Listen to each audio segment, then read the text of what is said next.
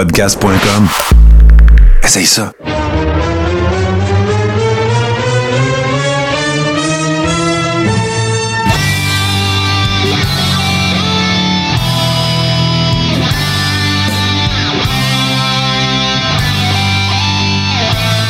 Le Carréron, saison 6, épisode 7. Et euh, je suis en compagnie de mes amis Steve Sauvé et G Central. Mais avant de les saluer, je veux dire merci aux gens qui sont avec nous présentement sur Touski TV, c'est-à-dire sur twitch.tv barre oblique Touski TV. Euh, c'est notre quoi deuxième semaine? Euh, bien content de la réponse. Merci. On est conscient que bon, on, euh, on va avoir changé d'horaire, on change de plateforme, on change les habitudes un peu de tout le monde. Et en plus de ça, on va avoir des nouvelles affaires à vous présenter, euh, parce que moi puis euh, JC, euh, puis je, je- on en avait déjà parlé avec Steve aussi, mais euh, vous avez sûrement vu des- des- des- défiler les photos de notre Starstruckness en ce début de semaine. Alors voilà, et là, ben, comme il se doit, JC, faudrait que tu te ressentes un petit peu, parce que là, t'as vraiment l'air d'avoir Ouais, dans le T'as c'est ce que je regarde dans en ce moment. Ça me fuck quand je me regarde, c'est ça qui me déconcentre. Non, mais c'était juste parfait avant que tu touches à quelque chose. C'était parfait. Ben, en attendant qu'on a nos ajustements, toi, mon Steve, comment ça va? Hey, ça va super bien, Martin. Euh, puis j'étais vraiment content cette semaine quand j'ai vu euh, mes deux chums du Coréron avec une légende de la lutte.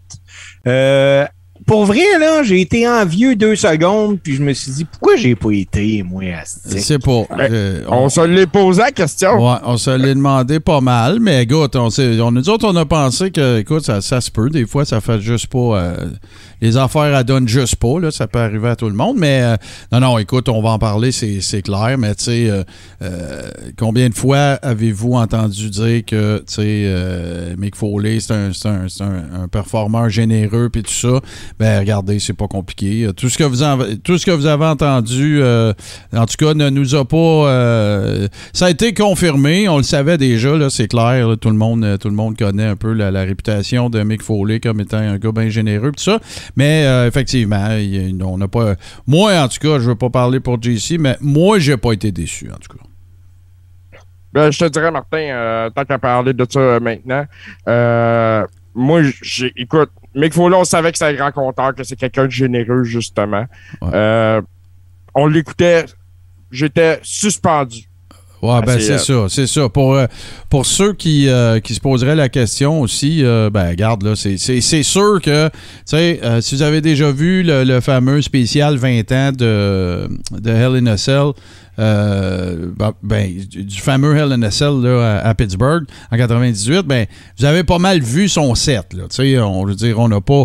Tu vas pas voir Mick Foley nécessairement. Ben, si t'es un fan hardcore comme nous autres, tu vas pas nécessairement voir Mick Foley, pour en apprendre beaucoup plus sur sa carrière. C'est parce qu'on la connaît par cœur qu'on est des fans. C'est l'interaction, c'est sa gentillesse, sa générosité. Moi, j'avais évidemment mon, euh, mon chalkline de, de Dunk euh, qui, qui, a pas manqué. Ça a de- été le clou de la soirée, ton. Ça, je Tout vais- le monde l'a remarqué. Oui, Mick Foley l'a remarqué. Ah ben oui, c'est sûr, quand je suis arrivé pour m'asseoir, c'est la première affaire qu'il m'a dit, hein, nice jacket, mais euh, super fin, tout ça, puis euh, c'est plus, tu sais, moi, je suis content parce que, tu sais, combien, combien il y en a parmi nous, là, qui sont avec nous autres sur Twitch, d'ailleurs, je vous salue tous et toutes, salut à Martin Boisvert, première présence. Euh, c'est sûr et certain que tu, tu c'est comme c'est un peu dans le sens où je, je le disais tantôt, tu Il y a plein de monde qui ont déjà rencontré des vedettes, des artistes qu'ils aiment, des performeurs qu'ils aiment, puis qui ont été déçus. Tu sais, moi, ça m'est arrivé. C'est arrivé à tout le monde à un moment donné de rencontrer un chanteur, une vedette, un comédien, une comédienne, peu importe. Puis là, tu fais Ah, ouais, c'est un douche. Ah, fuck. Tu sais, ça, ça nous a tout- Mais dans le cas de Mick Foley, je vous rassure, si vous avez la chance d'aller dans un meet and greet, ça doit être celui qui tourne le plus en plus parce qu'il est cheap que le yaub. fait qu'il continue de travailler. Mais euh, non, c'est ça. Puis j'ai pas pu m'empêcher, euh, JC, je sais pas si toi aussi tu l'as fait. Quand on est revenu, tu sais, je dis, hey, euh, je vais essayer de. Je vais essayer- hey, salut, Barbu. Je vais essayer de d'aller sur Celebrity Net Worth pour savoir combien est-ce qu'il vaut. Tu sais, il vaut 14 millions. Là, on s'en va le voir. Il est à côté dans le fond du deuxième étage au Café Cléopâtre. Il est là, il fait des sourires à tout le monde. Le fun est pogné. Il est gentil. Euh, J'apprécie que tu sois venu me voir. Fait que moi, ça m'a. J'avais pas à être réconcilié, mais pas, pas en tout avec, euh, avec Mick Foley. Mais je ressors de là puis je suis content. Il est tout ce, que- à quoi euh, je m'attendais.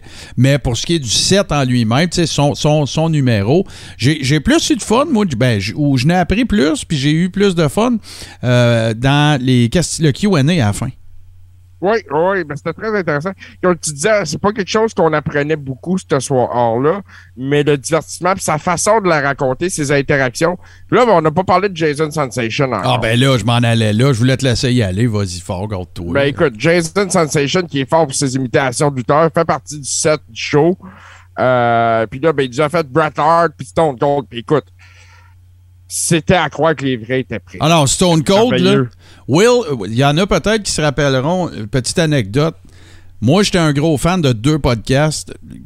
Fut un temps, là, mais je suis encore un gros fan de podcasts. Mais il y avait le Piper Spit de Roddy Piper, puis évidemment, euh, le podcast de Stone Cold. Avant le network, avant tout ça, il y avait son podcast. OK? Puis là, à un moment donné, ce qui est arrivé, c'est que euh, Roddy Piper, qui, avait un co-animateur avec lui, un humoriste, comme c'est souvent le cas, ils ont fait à croire qu'il y avait Stone Cold dans le show. Puis le gars qui faisait Stone Cold, c'était Will Sasso. Will Sasso, c'est le comédien euh, bien portant. Euh, c'est un peu genre le- le- l'espèce de, comment je dirais bien, de Chris Farley de Mad TV à l'époque. OK, Mad TV qui compétitionnait avec SNL. Et c'était un grand imitateur de Stone Cold Steve, Au- Steve Austin, Will Sasso. Mais là, à l'époque, le podcast de. C'est c'est une des seules affaires de douche que j'ai à, à reprocher à, à Stone Cold. Euh, là, ce qui est arrivé, excusez-moi, bon, j'ai parti mon. Ça va prendre deux secondes. On va partir. Bon, voilà, merci. Excusez. Euh, et là, ce qui est arrivé, c'est qu'à cette époque-là, la grosse plateforme de podcast pour les, les, les, les workers, c'était Podcast One. Euh, Vince Russo était là, Chris Jericho était là dans le temps, avant de passer à Westwood Studios. Après ça, il y avait Jim Ross, puis il y avait Roddy Piper, puis il y avait Stone Cold. Puis Stone Cold, il était tellement choqué que euh, Roddy Piper est comme pseudo fait à- Eh, moi, je savais que c'était Will Sasso, ben, ou que c'était pas Stone Cold. Mais il était tellement choqué de ça qu'il a fait mettre Roddy Piper dehors de Podcast One. Mais c'était une très bonne imitation. Et je raconte toute cette histoire-là pour, juste pour vous dire que Jason Sensation, c'est le meilleur imitateur de Stone Cold actuellement sur la planète Terre. Si tu fermes tes yeux, t'es sûr que c'est lui. Et il a fait Brett, il a fait Owen, il a fait, et c'était hallucinant C'était hallucinant, les trois, là. Tout ce qu'il a fait. Tout à fait. Tout à fait. Euh, euh, fidèle à mon souvenir de lui. Absolument. Et euh, l'autre affaire, c'est que, euh, tu sais, ben, il y a peut-être des gens que ça fait longtemps vous n'avez pas vu Jason Sensation. Même, de, même euh, GC a fait un méchant saut. Et, euh, ben oui, c'est ça. C'est un gars qui, qui, qui- qui- Après la pause, Jason Sensation sombre dans l'enfer de la drogue. Là, musicographie, c'est exactement ça. Parce que là, hey, il n'y a plus de cheveux. il il se ressemble pas euh, ce à quoi il ressemblait à l'époque. Mais, on en parle dessus une minute? Est-ce que les boys êtes d'accord avec moi? Facile, on va avoir un top 5 à soir, mais est-ce que dans votre top 5 de meilleurs segments de lutte ever, de l'Attitude Era, il y a la fois que euh, DX avait imité euh, Nation of Domination avec Jason Sensation qui faisait Owen? Ah, c'était magnifique. Mark Henry qui faisait Sean, euh, Sean Waltman qui faisait Mark Henry. Euh, euh, Shawn Michaels qui faisait Shane McMahon qui se garochait à la tête partout tout le temps. Euh, Triple H, en tout cas, euh, Triple, Triple H qui faisait, euh, qui faisait The Croc. C'était absolument magistral. Ben, le gars qui était avec eux autres et qui faisait Owen, c'était Jason Sensation. Voilà. C'est lui. Fait que euh, show, euh, show absolument euh, incroyable, super bien organisé, tout ça. Fait que moi, j'ai j'ai rien à en dire d'autre. Puis les photos, ben, tu regarde. Tu sais, c'est pas donné, là, on va se le dire. Là, vous savez comment ça marche, là, les meet and greet. Même pour des musiciens, des artistes, c'est pas toujours gratuit. Les photos non plus, tout ça, les gars. Regarde, il y a du monde qui vont mettre ça sur leur plateforme après, puis qui vont, peut-être faire une pièce avec ça. Fait que moi, je comprends que ça coûte de quoi. Je comprends qu'il y a des, des workers qui font payer 20 pièces, 10 pièces, 30 pièces, 40 pièces pour prendre une photo avec eux autres. Je Après ça, ils les font signer, créent ça sur eBay. Je comprends. Mais là, tu sais, tu vois, t'arrivais là-bas, euh, tu, euh, tu, tu, suite, tu rentrais. Moi, nous autres, euh, on avait pris VIP. Tu rentrais, il y avait un line-up, t'avais ta photo up. Après ça, t'avais ta photo. Bon, à tes souhaits, JC. Abeille. Bon, il y a JC qui vient de. Un abeille? Ouais. OK, puis toi, ça te prend de l'épipène, genre? Bon, ben, gars, va, va t'occuper de ça. Hey, c'est, c'est- il me semble que c'est, c'est, quand JC est pris avec un abeille qui a de l'air le plus vivant. aïe, aïe. Non, mais en même temps, je comprends si, si il y a question d'allergie. Aïe, aïe. son avatar, il est centré. On pourra pas dire le contraire. Ah, C'est une des affaires les plus fuckées qui m'est jamais arrivé, ça, pendant un stream. Ever. ok, ben. Mais là, Martin, euh, Ouais, vas-y. pour, pour finir Ben, euh, sur cool, Mick. Foley, Ouais, ouais. euh, tantôt là hors micro on parlait euh, il y a eu aussi une prestation d'un worker du Québec euh, Ouais, Green Phantom aussi. Green Phantom qui est venu faire qui est venu faire un petit un petit bit là d'humour. C'était c'était bien correct. Écoute, c'est un worker, c'est pas un humoriste de toute vraisemblance là, mais c'était bien correct, c'était sympathique. Tu sais, c'est il y avait, il y a- comment que je vais dire ça, là? All due respect, il y a une couple de jokes qui ont pas levé. On va dire ça de même, là. Comme, mais, Oh, ouais, mais ben lui il servait d'open micer là Pardon? il servait d'open micer? Ben, genre, pas, non, non, pas d'open micers. Il, était, il a dit, regarde, on a. euh, Sur le bill ce soir, il y avait. Excusez, il n'y avait pas juste euh, Mick Foley. Tu voulais dire un opening act, euh, sûrement. Fait que euh, oui, il y en avait deux. Il y avait euh, l'humoriste qui suit Mick Foley en tournée. J'oublie son nom. De toute façon, je n'étais pas là pour ça. Puis il y a eu Green Phantom qui, qui a ouvert juste avant Mick Foley. C'est un peu comme l'autre dude, il revenait après. Puis il a introduit, il a présenté Mick Foley. Puis ça, a- été une bonne grosseur, vraiment le fun de, de stock de Mick Foley. Puis le QA après. D'ailleurs, pendant que GC est en. Euh, il est en train d'avoir un, un Texas euh, Deathmatch avec euh, une abeille. que ben j'ai été content. Il y a quelqu'un qui a posé la question. Tu sais, ça t'a-tu fait de quoi qu'Undertaker te mentionne pas dans les 8 heures de speech qu'il a fait au Hall of Fame? Puis il a dit, toujours avec la grande classe qu'on connaît, Mick Foley, il dit Regarde, moi j'ai oublié de remercier ma femme. Ok ouais C'est vrai, c'est vrai. Il avait écrit des noms sur sa main, puis euh, Colette, le nom de son épouse, était genre sur le dernier doigt, puis il a oublié. Fait que tu sais, toujours la classe, Mick Foley, toujours la, la gentillesse, l'élégance, euh, même s'il est magané. Puis euh, écoute, c'est sûr, c'est sûr que tu sais, c'est un peu attristant, tu sais, de le voir se promener là. Tu sais, je veux dire, tu vois visiblement, tu t'as affaire à un homme ultra taxé par le- le les blessures puis les années à, nous donner son corps pour euh, nous divertir. C'est carrément ça. Fait que c'est un peu. euh, c'est sûr que c'est- quelque chose d'un peu touchant là-dedans. Mais euh, en même temps, je veux dire, c'était. Il, il, en parle pas, il fait pas voir de ça. Euh, fait que ça a été bien, sympathique. Puis, euh, ah ben oui, c'est vrai, il y a quelqu'un que Boston Pat qui dit, ouais, c'est un Texas Deathmatch avec les Killer Bees. Ben, c'est ça. On va, souhaiter que ce soit pas les Bees qui gagnent. là. Mais, euh, fait que c'est ça. Fait que je sais pas si c'est B. Brian Blair ou Jumpin' Jim Brunzel qu'il y a chez eux, mais en tout cas. Fait que, euh, fait que oui, c'est ça. Ça a été ça, euh, ça a été ça la, la, la, la soirée. Super le fun, bien organisé. Euh, écoute, à, moi, je pense à 9h30, j'étais revenu chez nous. Euh, tu sais, là, vraiment, là. euh, bien, bien ficelé, bien organisé, puis ça a été bien cool. Puis, s'il y en a d'autres, ben gênez-vous pas. Hein. Nous autres, on a, on a rencontré du monde aussi. Euh, ce qui est drôle, petite anecdote, euh, on finit, tu sais, moi puis JC, on est un derrière l'autre. Moi, j'y vais en premier, JC passe après, puis là, je l'attends, puis qu'on aille se prendre une place après qu'on a eu notre photo, puis notre euh, petite photo up, puis tout. Puis euh, c'est vraiment drôle parce que moi, j'avais mon, mon truc de, de dunk, Puis, euh, gars, mon lavage était pas timé, puis j'avais pas de t-shirt du Coréron sur moi, tu sais, je portais pas ça. Mais JC en portait un. Le gars, tout de suite, il a dit euh, Le Coréron, podcast, ça? Oui, tout de suite, il savait c'était quoi, fait que c'était drôle. Je sais pas, je connais pas le nom du promoteur, tu sais, tout ça passait tellement vite. Que, puis, hey, écoute, je pense que c'était le neuvième show consécutif de, de Mick Foley, fait que. Il n'y avait pas de, y pas de jasage après puis avant. C'est bing, paf, pouf, on fait le show puis on s'en va à la maison. Fait que, ça a été bien euh, ça a été bien le fun. Puis là, ben écoute, on, va continuer. On va laisser euh, JC euh, à son combat. Puis nous autres, on va faire juste une très, très courte pause. Puis on va revenir avec les actualités. Tu euh, nous posais la question tantôt quand on se préparait, euh, Steve, est-ce que euh, vous avez regardé Double or Nothing? Évidemment, puis on va en parler. Sauf que l'actualité de la fin de semaine, c'est bien évidemment que c'est qui se passe avec MJF, toute la, la planète Dirt Sheet, le Dirt Sheet verse ne parlait que de ça.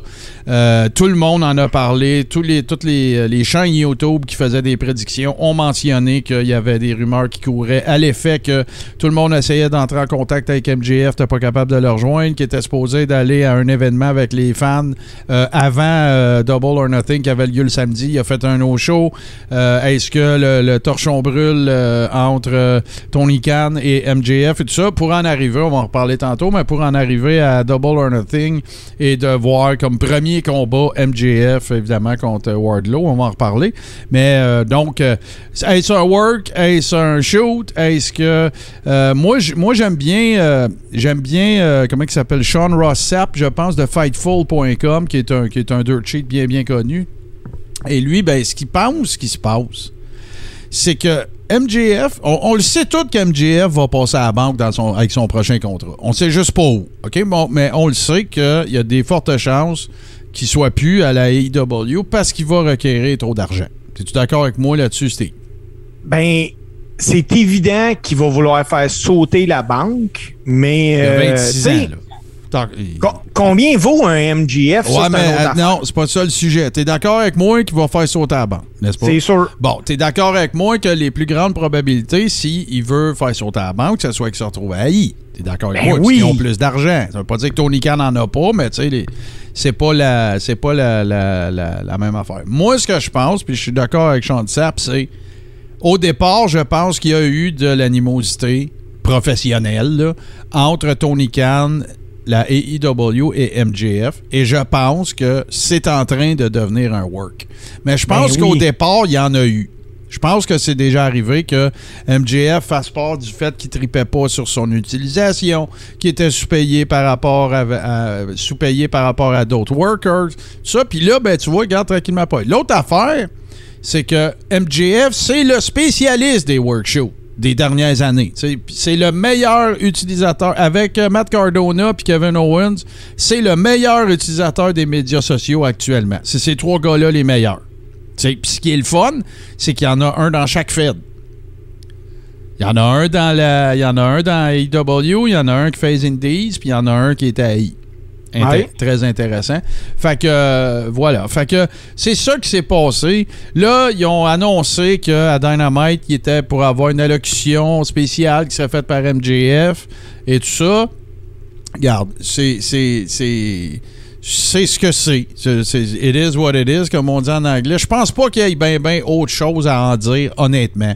Ben, moi, là, je suis seul qui trouve que c'est arrivé en même temps que Naomi puis Sacha Banks. Ben, pas en même temps, là, quand même deux semaines. Ouais, mais on parle de deux semaines. Ouais, mais deux semaines. Deux, deux semaines, C'est Steve. tellement un beau pied de nez. Ben, ça se peut que ça soit ça, mais c'est un peu différent pareil. C'est pas arrivé à l'événement, c'est pas arrivé pendant un show de TV. Tu sais, moi, s'il y a de quoi, je trouve que c'est cheap comme imitation. Là. Il est pas allé à un meet and greet. C'est pas comme si t'arrives à Raw ou à Dynamite puis il faut qu'on change tout l'horaire. Ah non. Moi, j'ai trouvé fait. ça, euh, en anglais, on dit sais, J'ai trouvé ça un peu comme. Tu sais, me semble que tu aurais pu faire bien d'autres choses que ça. Mais bon, regarde. J'imagine que le temps va nous expliquer c'est quoi qui se passe. Puis avant qu'on parle de Double or Nothing, ben là, une rumeur attend pas l'autre. Ben là, la grosse rumeur en ce moment même, ce serait que Bray Wyatt soit euh, fasse partie de Hell in a Cell dimanche.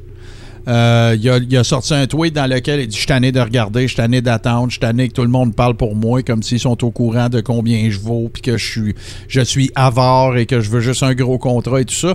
Fait que là, ben, là, ça va partir en peur. Là, on est mercredi, jeudi, vendredi, samedi. D'après moi, la machine à rumeurs, elle va rouler, puis ça va être euh, à propos de est-ce que, euh, est-ce que Bray Wyatt sera de Hell in a Cell? Écoute, moi, c'est, c'est- on, va s'entendre que selon moi, c'est le, c'est le, le meilleur worker qui travaille pas en ce moment. Oui, vous allez me sortir Strowman ou whatever the fuck que son nom est à Star pis ça. Il y en a, il y en a d'autres. Mais tu sais qu'il y a le plus de brand recognition, c'est Bray Wyatt. C'est Bray Wyatt, le lutteur le plus connu qui travaille pas en ce moment. Surtout qu'on peut dire ça présentement parce que si JC serait là, il nous dirait Cesaro. Mais euh, Bray Wyatt, oui, oui. Puis je pense que c'est celui qui a la plus grande crédibilité. il- aussi, mais ouais. tu le ramènes comment, là? Tu le ramènes-tu en Bray Wyatt? Ben, il a fait son tweet en The Fiend. Fait que moi, je pense que ça serait quelque chose comme ça. Puis là, il y a un commentaire de, de Wawa Tatawa qui dit MJF est gros comme un pou, Vince n'aura pas de temps à perdre avec. Moi, je te garantis qu'il va le chercher. Je te Ah, garantis. c'est sûr, net, clair, précis. Garanti. euh, le gars, c'est un heat magnet comme il n'y en a pas eu depuis Piper. Le- le moi, gars- je pense que. Il, il- il- il- son trip dans la vie, c'est se faire haïr. Il n'y en a pas Oui. là, de même. Là. Il n'y en a pas. Il essaye. de mise, mais Ouais, mais c'est pas moi, pour moi. de- OK. mise va pas aussi loin. Non, en- non, mais il va loin. En ce moment, de mise, c'est. Tu sais, il y a un 16e de pouce de plus comme meilleur heel que MJF pour moi. C'est juste parce que MJF, il a 26 ans, là. 26. Puis tout le monde va s'entendre pour dire que la très grande majorité des workers atteignent leur, leur pic à 35, 40, 42 dans ces eaux-là. là. Moi, à peu près. Tu sais? Fait que, euh, fait que, non, non, non. C'est certain que. Je te dis pas il va, il va le payer plus que Roman. C'est pas ça que je dis. Je dis si Vince peut aller le chercher, il va aller le chercher. C'est sûr, sûr, sûr, sûr, sûr, sûr, sûr. Mais tu sais, on se le cachera pas, là. Un gars comme MGF à la AEW doit gagner à peu près un 2,50. Ouais, 2,53, là. Vince faire un chèque de 7,50 à 1 million, ça lui dérange. Ouais, moi, moi je, je le vois, tu sais, entre un. Moi, je dis que, tu sais, s'il s'en va à I, ou peu importe où ce qu'il va, ça va être entre 1 puis 2, il faut qu'il soit dans ce range-là. Mon opinion, là, parce qu'il en met des fesses dans 18 pouces, lui. Il en met des sièges. Il, en rentre du monde à l'aréna, là. Le Ah, monde ça, veut aller. Puis enfin, un gars qui fait vendre des billets parce que. Pas parce que. Tu sais, Roman, c'est pas le même heat, là. MJF, le monde achète un billet pour le voir manger une volée. Ah ben oui, ben oui. Puis tu veux qu'il mange à voler. Non, tu veux soit ça. le plus magané possible. Tu sais, même m'a dit que ça, tu sais, tiens, on, a parlé de Bray, on a parlé de ça. Euh, je veux, je vais, je vais, je vais, je vais faire euh, un segue dans, euh, dans Double or Nothing. C'est le premier match de Double or Nothing. Ben, OK, avant qu'on en parle, comment t'as trouvé, qu'est-ce que t'as à me dire sur Double or Nothing? Beaucoup trop long. Euh, plusieurs botches dans le pay-per-view. Euh, D'ailleurs, des erreurs de débutants qui ont été faites même dans le main event. Euh, en gros, j'ai dit que si j'avais à donner une note à Double or Nothing, je donnais un 5 sur 10, pas plus. Parce que oui, j'ai été diverti, mais il y a des matchs qui m'ont endormi. Il y a un paper. Moi, là, Martin, là, tu peux pas me présenter un galet de lutte de 4 heures de temps, je décroche. Moi, j'ai pas trouvé qu'il était trop long. Tu vas dire, qu'est-ce que tu dis là, c'est la même affaire. Je comprends, là. Mais c'est- pas tant que le résultat a été qu'il a été trop long. C'est que ce qui m'a fait m'en rendre compte qu'il était trop long, c'est qu'il y avait trois combats de trop. Il y avait des combats de dynamite là-dedans.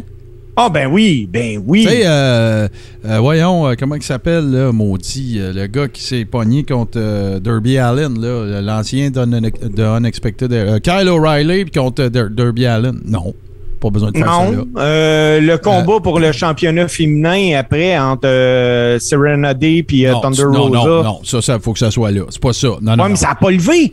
C'est pas- c'est un super bon combat. C'est pas là.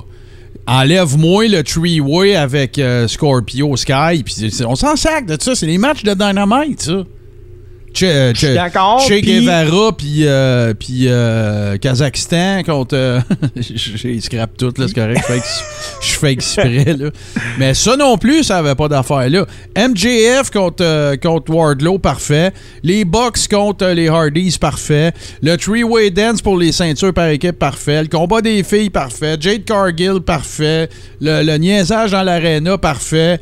Ah non, non, non, ça, ça a été le pire combat de pay-per-view, Martin. Euh, je vais te donner mes raisons après. Tu vas, euh, Bon, c'est- c'est- c'est- mon point, c'est que c'est pas un combat de Dynamite, Steve. Bon, Ah non, ça, c'est sûr, bon. ça, c'est sûr. Puis après ça, t'enlèves, euh, t'enlèves, euh, tu gardes Adam Page contre. euh, puis là, t'as une bonne, une super bonne carte. là. Il y avait pas de problème avec la carte si t'enlèves ces trois combats-là. là. C'était trop long à cause de ces trois combats-là. Parce que si tu les enlèves, tu diras pas juste que ça a été parfait côté longueur. Tu vas dire que la carte était écœurante.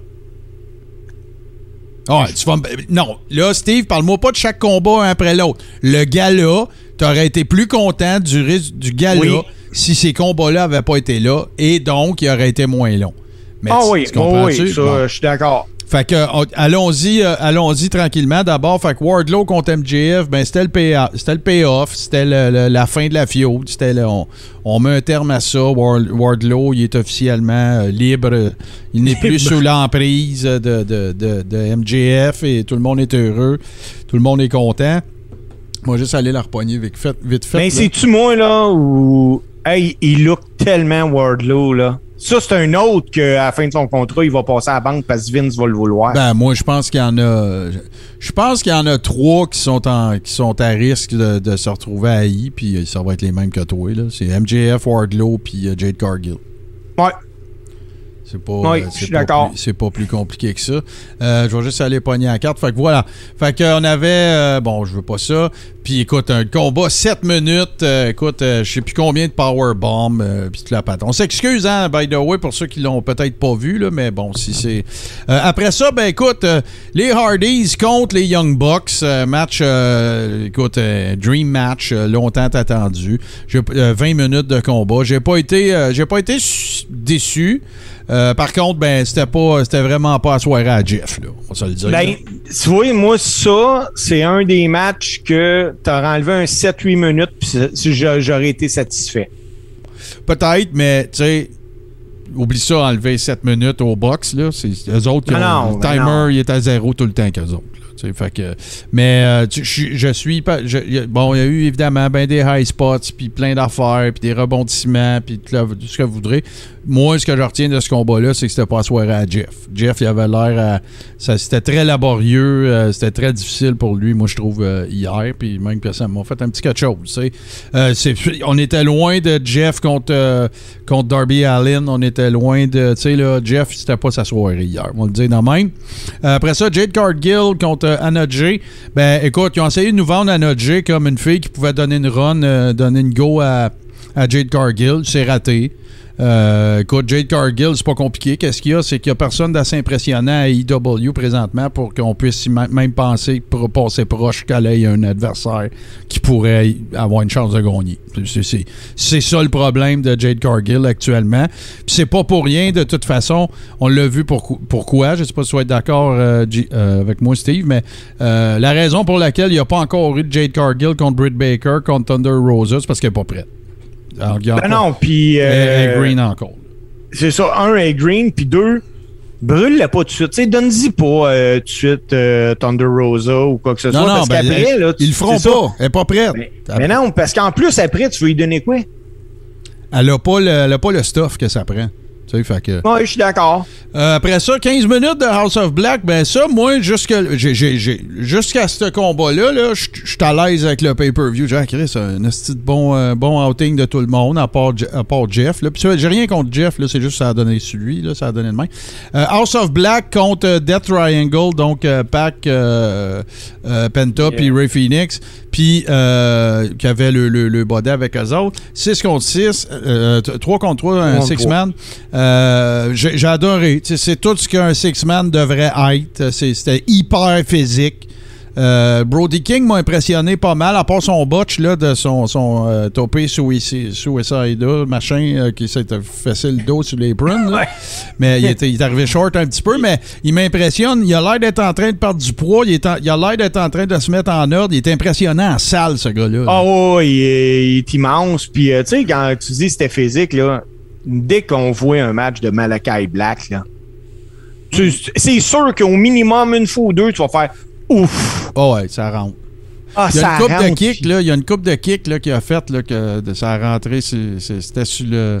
C'était sur le, le, le- le muffler, là, ça c'est clair. Là. Ouais, ouais, ouais, ouais, je suis d'accord. Là, après ça, on passe au segment euh, vraiment euh, ONR classique. Euh, ça commence par Adam Cole contre Samoa Joe. Euh, écoute, classique match, euh, très bon match. Rien de ce à quoi on n'aurait pas. C'était tout ce à quoi on était en droit de, de s'attendre. Euh, moi, j'adore euh, Samoa Joe. Je le trouve encore incroyable. Euh, Adam Cole, ben, c'est un bon worker. Je l'ai dit souvent. Il est pas gros. Euh, a- je pense qu'il a encore maigri. ben, il a, il a- il a travaillé comme Adam Cole doit travailler hier. C'était bon. Oh oui, ça, bon. ça, je te le donne. Un très bon combat, 13 minutes. Ensuite de ça, Britt Baker contre Ruby Soho. Euh, écoute, c'est un bon combat, 13 minutes. Trouvais ça un petit peu long, honnêtement. Euh, J'ai aimé ça que ça finisse sur, euh, sur, ben, un, un pseudo euh, small package, là, un roll-up euh, euh, la seille, deux, two count, puis après ça, l'autre à la. C'était correct, c'était un bon match féminin. C'était le clash était bon aussi, tu sais. Il y avait le quand que Britt est arrivé, était avec le guitariste de Fozzy, puis quand que Ouais. Ruby Riot est arrivé, était avec Rancid qui jouait la tune, pas Ruby Riot, mais Ruby Soho, qui jouait la tune Ruby Soho. Euh, c'était cool avec le band. J'ai pas compris qu'est-ce que le, le dude faisait en arrière de Britt Baker à avoir l'air de faire des jumping jacks avec une guitare. là. C'est- c'est- Moi, j'ai trouvé que c'était un spot moffé, mais bon, regarde, c'est combat bien, bien, bien correct. Et là, une cérémonie très. Moi, j'ai trouvé ça un peu cringe. Ah, moi, je dirais ça malaisant. C'est ça, c'est ça. Euh, j'ai trouvé ça malaisant, j'ai trouvé ça un petit peu bizarre, j'ai trouvé ça. euh, moi, moi, je- je je m'excuse là, mais là, je vais. Paison suppose un peu sur le play-by-play du gars-là. On a un gros show à soir, je vous avertis là. Mais euh, moi, je suis pas à l'aise. Moi, j'ai un gros, gros problème. Pas avec euh, Martha Hart, pas avec les workers, pas avec les enfants, pas. Non. Moi, j'ai un gros problème avec Tony Khan. Moi, je trouve ça cheap d'organiser un tournoi à la mémoire d'un dude qui a, pas, qui, a, qui a passé sa carrière au complet dans la Fed que tu compétitionnes avec. Je trouve ça cheap. Ah ben, ça, euh, écoute, lui a juste vu une opportunité puis il l'a pris parce que, Je tu trouve ça hyper cheap. sais, euh, même que je me demandais à un moment donné, ils vont-tu annoncer qu'Owen Hart est le premier Hall of Famer de la AEW, je- Je trouve pas non, ça. non, ça, c'était très malaisant. Ouais. Non, mais le- pour moi, c'est différent. L'existence même de cette affaire-là, je suis pas à l'aise avec. Ça n'a rien à voir avec le speech à Martha. C'est c'est pas ça qu'elle fait dans la vie, puis c'est correct. Là. Mais moi, c'est. Euh, Boston Pat qui dit une attaque contre Vince. Le pire, c'est que je pense même pas. Vince, ils ont tous eu les chances de faire de quoi. C'est Martha qui veut pas, puis c'est correct. C'est elle, sa veuve, c'est sa famille, c'est son, son mari. Je suis à l'aise avec ça. Tony, fais rien. C'est tout. Fais rien. Mais là, c'est comme tu te sens. Ça me donne l'impression qu'ils se sentent investis d'honorer la mémoire d'Owen Hart. C'est pas à eux autres de faire ça. Ah non, vraiment pas, même. Fait que là, ben, Martha, elle, elle a fait un choix dans la vie. Elle a décidé qu'elle voulait plus rien savoir de la WWE. Il y a eu quelque chose qui s'est réglé en cours, ça s'est réglé financièrement, tout le kit. Il n'y a rien qui peut remplacer Owen, on s'entend tout là-dessus. Puis tout ça, let it be. That's it. Garde, elle veut pas que ça soit à l'AI et ça devrait pas être ailleurs que ça se passe. Fait que moi, je, moi, j'ai un gros, gros, gros mal. Puis là, tu le vois, là, c'est, là, c'est Adam Cole puis euh, Britt Baker qui sont un couple dans la vie qui gagnent. Là, ils sont là, ils sont contents, puis ça tape des mains, puis merci tout le monde. Puis là, il y a une super belle ceinture rose, puis tout le kit. Puis là, ils sont comme... Ouais, il savait pas quoi faire. Tu sais, là. Fait que moi, je, moi, je, je, je, je suis pas d'accord avec ça. C'est, si Martha, elle a décidé que la, c'est, la I toucherait plus jamais à Owen Hart, personne d'autre devrait y toucher. Ça, c'est mon, mon commentaire de fan, là, OK? Je suis pas un membre de sa famille. Je suis pas Martha. Je suis pas ses enfants. Mais moi, moi, ça me rend vraiment très, très, très mal à l'aise et ça me, ça, ça me dérange beaucoup. Euh, assez pour que, tu sais, j'aille pas apprécier autant que j'aurais peut-être dû euh, ce, ce- ce- tournoi-là, tu sais. Euh, c'est- pas comme, comme Jim Crockett, la, Crockett Cup, ben, tu c'est le père de Jim Crockett Jr. Ça a jamais été un worker. Il a collaboré avec plein de territoires comme Booker. Tu sais, c'est pas pareil. Owen a pas lutté un combat ailleurs qu'à la I, à part Stampede. Puis peut-être une coupe de territoire quand il était plus jeune. That's it. Moi, ça me dérange vraiment. Puis je trouve ça, je trouve ça cheap. Je trouve ça jambon de la part de Tony Khan. Je comprends, le Martha. Je sais pas comment ça s'est déroulé. Je sais pas si c'est la, la AEW qui a approché Martha ou si c'est le contraire qui s'est passé. Je m'en sac. Si la meilleure manière d'honorer Owen Hart, c'est- ça aurait été de respecter le fait que c'est pas dans ta Fed qu'il a bâti sa carrière. Ah non, Voilà. puis moi je pense, euh, Martin, juste de même, je pense pas que c'est Martha qui va avoir euh, approché euh, Tony Khan, mais bien le contraire. Ben, moi, je commenterai pas, je le sais pas. Fait que, on continue ça. Après ça, ben là, écoute, un autre patente à gosse. Ça, c'est le deuxième combat totalement inutile, que, ou c'est le premier, en tout cas. Combat inutile. euh, American Oui. Top Team, Ethan Page, Scorpio Sky, Page Van Zandt, qui était son premier combat avec Dan Lambert, contre euh, euh, Frankie Kazarian, Sammy Guevara, Ty Conti.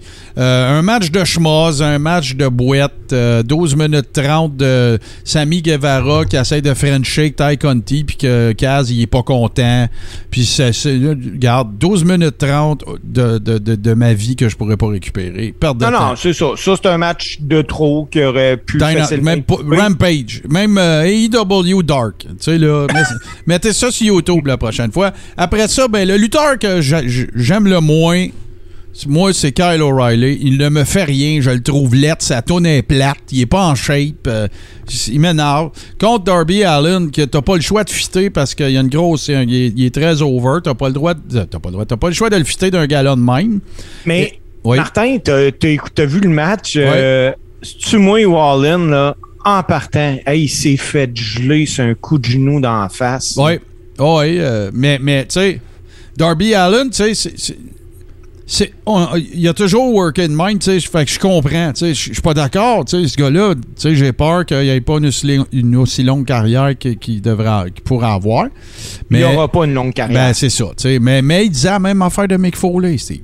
Mais il y avait plus de viande un peu après euh, Steve euh, Mick Foley. Euh, 9 minutes 50, euh, c'est Kyle O'Reilly qui gagne dans un match que pas d'enjeu, que pas. pff, Moi, ça m'a, euh, absolument rien fait. Et là, ben, euh, on continue ça, les amis, parce que là, là, là, on s'approche, euh, on s'approche, de la fin euh, tranquillement. Thunder Rosa contre Serena Deeb. Bon, là, là, on va tout de suite régler une affaire. Là. Serena Deeb, là, elle a l'air anorexique. OK? Là, là, c'est pas un commentaire contre les troubles de- d'alimentaire. Non, non. Moi, je suis pas capable d'embarquer dans un combat de Serena Deeb, même si elle était incroyable. C'est la meilleure coach de lutteuse de l'histoire de la lutte, OK? Avec Mildred Burke, puis euh, Mae Young, puis tout ça, là. Pour moi, elle se classe là-dedans. là. Mais là, là, elle est trop maigre et moi, je, trouve que euh, ça me fait décrocher. Elle est bonne. Je suis pas en train de dire qu'elle est pas bonne. Je te parle, le, le- le- tu sais, le Bret Hart au meter, il y a trois affaires. Il y en a une, c'est as-tu l'air d'une lutteuse? Elle, non. Moi, la- tu vois, Serena, euh, Serena Deeb, là, pour moi, c'est elle que je voulais voir dans ce match-là. Euh, mais ce match-là, j'ai eu bien de la misère à embarquer parce qu'il y avait tellement de la soumission par-dessus de la soumission. Ah, ben moi, c'est ça que j'ai aimé. Tu vois Ah, pas- tu vois? Ben oui, mais Steve, tu vois pas ça chez les femmes? Ah, mais non, il y en a pas beaucoup chez les femmes, ça, les- je te les- le donne. Deux Mais, workers, deux femmes qui travaillent dans le ring puis qui chain wrestle, là. Donne-moi une autre fois que t'as vu ça dans ta vie, toi. Qui font du Ah, chain ben. wrestling là, à l'anglaise avec euh, move contre move contre move contre contre move. T'en vois pas souvent, là? Ben, c'est que ça te prend quelqu'un qui est capable de faire ça. Ben, puis c'est Serena. Deeb était capable de, de faire ça, puis d'emmener Thunder Rosa à faire ça. Hey, tout le monde, on donne du love à JC. C'est lui qui a battu les Killer Bees. Ouais, ouais, ouais. Ben, j'espère qu'ils demanderont pas un rematch ce soir. Ouais, t'as-tu besoin des pipennes pis tout, là? Non, non, non, mais. Euh, OK. Fait que. Je- j'- Mettons que je me suis fait surprendre. OK. Là, JC, t'étais pas là. On est rendu à Thunder Rosa contre Serena Deeb. Y a-tu des affaires que tu veux dire de l'Open jusque-là de Double or Nothing?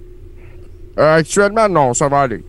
Il y a des affaires que. Mais on l'a passé, ce match-là. On a passé sur la. la- la- t'as- Est-ce que tu as entendu ce que j'ai dit au sujet que ça me dérange que ce soit la IW qui rende hommage à Owen?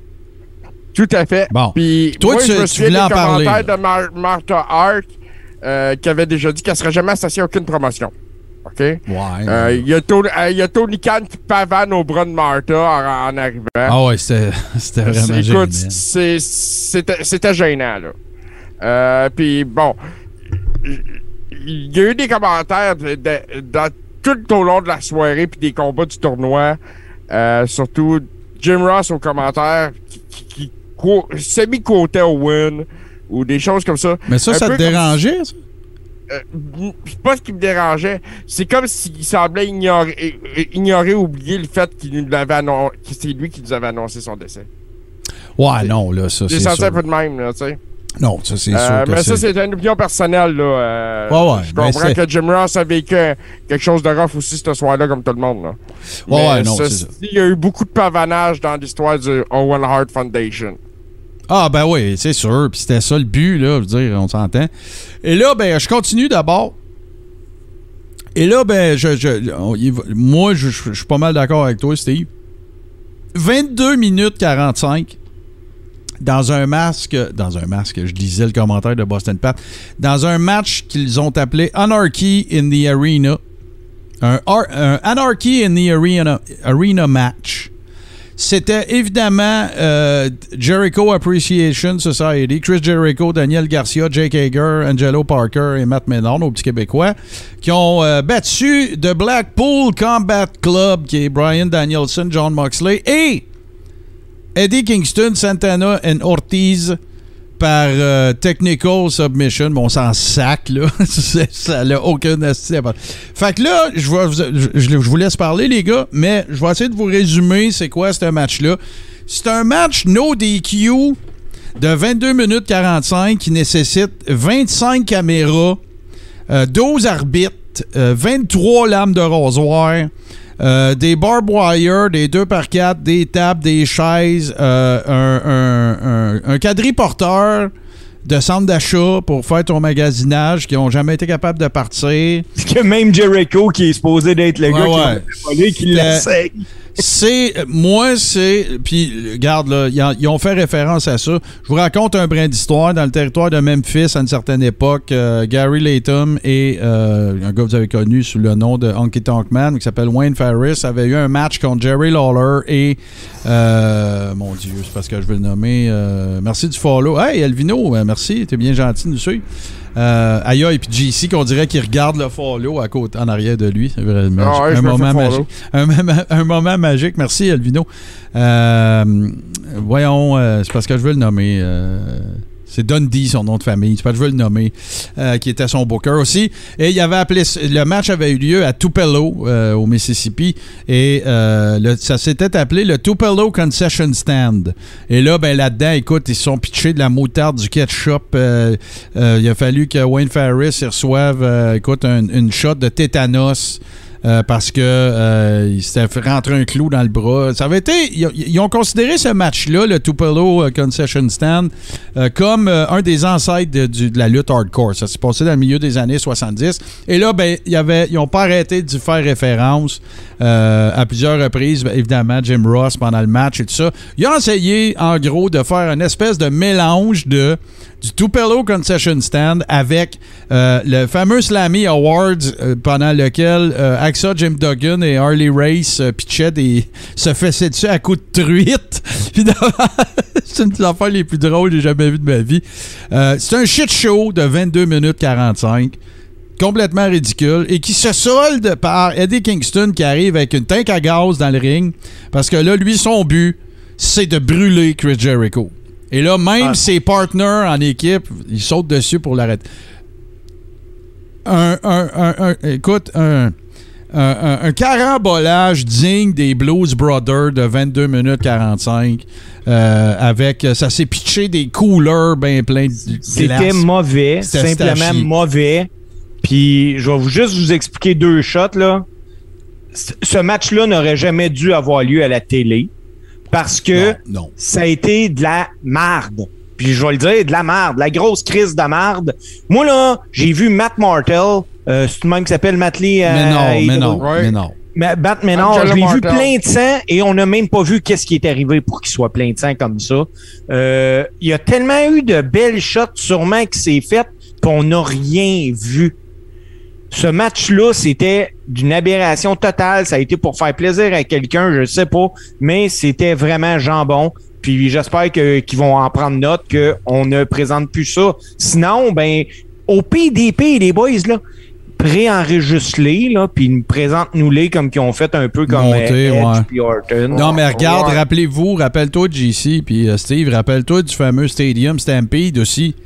Tu sais qu'il avait fait un match, il était 75 dedans, puis il y avait 22 caméras, puis des dolés, puis des, des, des jibs, puis des, des drones, puis euh, il y avait un ring en plein milieu d'un stade vide, le stade de Jacksonville, justement, là, où l'équipe du père de Tony Khan joue dans la NFL. Puis c'est un shit show pareil, mais il y avait, ça pour moi, ça, ça a eu plus d'entertainment value que la boîte que ça a donné, ce 22 minutes 45 là. Je comprends ce qu'ils ont essayé de faire. Ils- À cette heure, eux autres, il faut qu'on- il faut qu'ils comprennent qu'ils ont failli lamentablement. Moi, c'est c'est Ah, ben oui. Ouais, il faut vraiment. revoir la formule de ça d'un bout à l'autre. là. C'est pas Sinon, tu vas suivable. Imagine-toi le gars dans le truck, là. Imagine-toi le metteur en onde. OK, prends 3, prends 4, prends 8, prends 6. Ben, c'est ça, c'est exactement ça.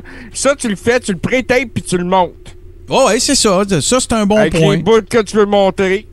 Puis t'enlèves ceux que tu veux moi, enlever. Puis à ce moment-là, ben, tu vas peut-être avoir quelque chose de qualité à offrir aux partisans. Mais le problème, c'est que c'est ça, c'est que c'est en direct. Ils se battent dans la fosse pour offrir aux, fans sur place aussi. Pour eux autres, ça fait partie de l'expérience. Ah non, c'est ça. Puis moi, j'ai trouvé ça. euh, euh, tu sais, j'ai dit, je vais donner une vraie chance. Tu sais, moi, je regardais ça, puis sans joke, je gossais après mon sel. là. Je suis comme, Mais- comment tu veux garder mon attention? Si vous êtes même pas capable, vous autres, de me montrer où c'est que l'action se déroule, comment tu veux. je- Mais c'est ça que tu veux raconter? Tu veux-tu raconter la musique, JC? Non, c'est pas ça. Euh, moi, je veux juste aller au fait que moi, du monde qui se bat avec des condiments, là, euh, ça me rappelle l'attitude d'Arrow pas mal. Ben, écoute, ça. euh, À la limite, j'ai trouvé ça plus drôle, si. J'ai ri deux fois. J'ai ri, là, la, la moutarde, puis le Bon, ketchup, là. Bon, comme si, tu sais, c'était du, euh, de l'arsenic, puis du, de l'acide qu'il y avait dans le- la, la- la patente en rubber. Puis le spot, écoutez bien ça. Si vous l'avez pas vu, là, je m'excuse, je vais vous le divulgacher, là. T'as t'as John Moxley puis euh, Chris Jericho qui essayent de faire un spot avec un quadriporteur. Tu sais, les petits bicycles là, que tu peux louer au centre d'achat. Fait que là, ils sont supposés, tu sais, John Moxley, il s'assoit sur le bicycle, puis il y a comme Chris Jericho dans un sleeper hold, OK? Mais là, le, le deal, c'est que Moxley, puis tu le vois, là, c'est tout clair en avant d'eux autres. là. Il est supposé de l'amener au ring sur le quadriporteur. Sauf qu'il avance pas. Fait que là, tu vois Chris Jericho qui est après se faire faire un sleeper hold par John Moxley, qui essaye, lui, avec, de le faire partir. C'est complètement ridicule. C'est tellement cave que ça en était drôle. là. Hey, allô, Marie-Pierre? Il faut, euh, il faut pas oublier, là. Écoute, t'as cinq gars qui s'en vont se battre contre cinq autres gars. Ça va être un Ben fight non. de la mort. Puis t'arrives habillé en blanc. Ben non, mais ça, ça, là, ça, là, Steve, ça, moi, j'ai trouvé ça brillant, là. Ça, Ah, c'est- ça, Ben non, mais c'est comme ça que Chris Jericho, il est brillant. C'est tellement épais ce qu'il fait que t'en ris, là. Tu sais, Ah, man, man of a Thousand and One Holds. Tu sais, c'était la même affaire. C'était tellement gros que ça n'est drôle. Tu sais, puis là, c'est vrai, c'est Jim Ross qui dit ça. Il avait vraiment l'air d'un hostie boys band. C'était drôle. Ah, ben oui. Avec le calotte.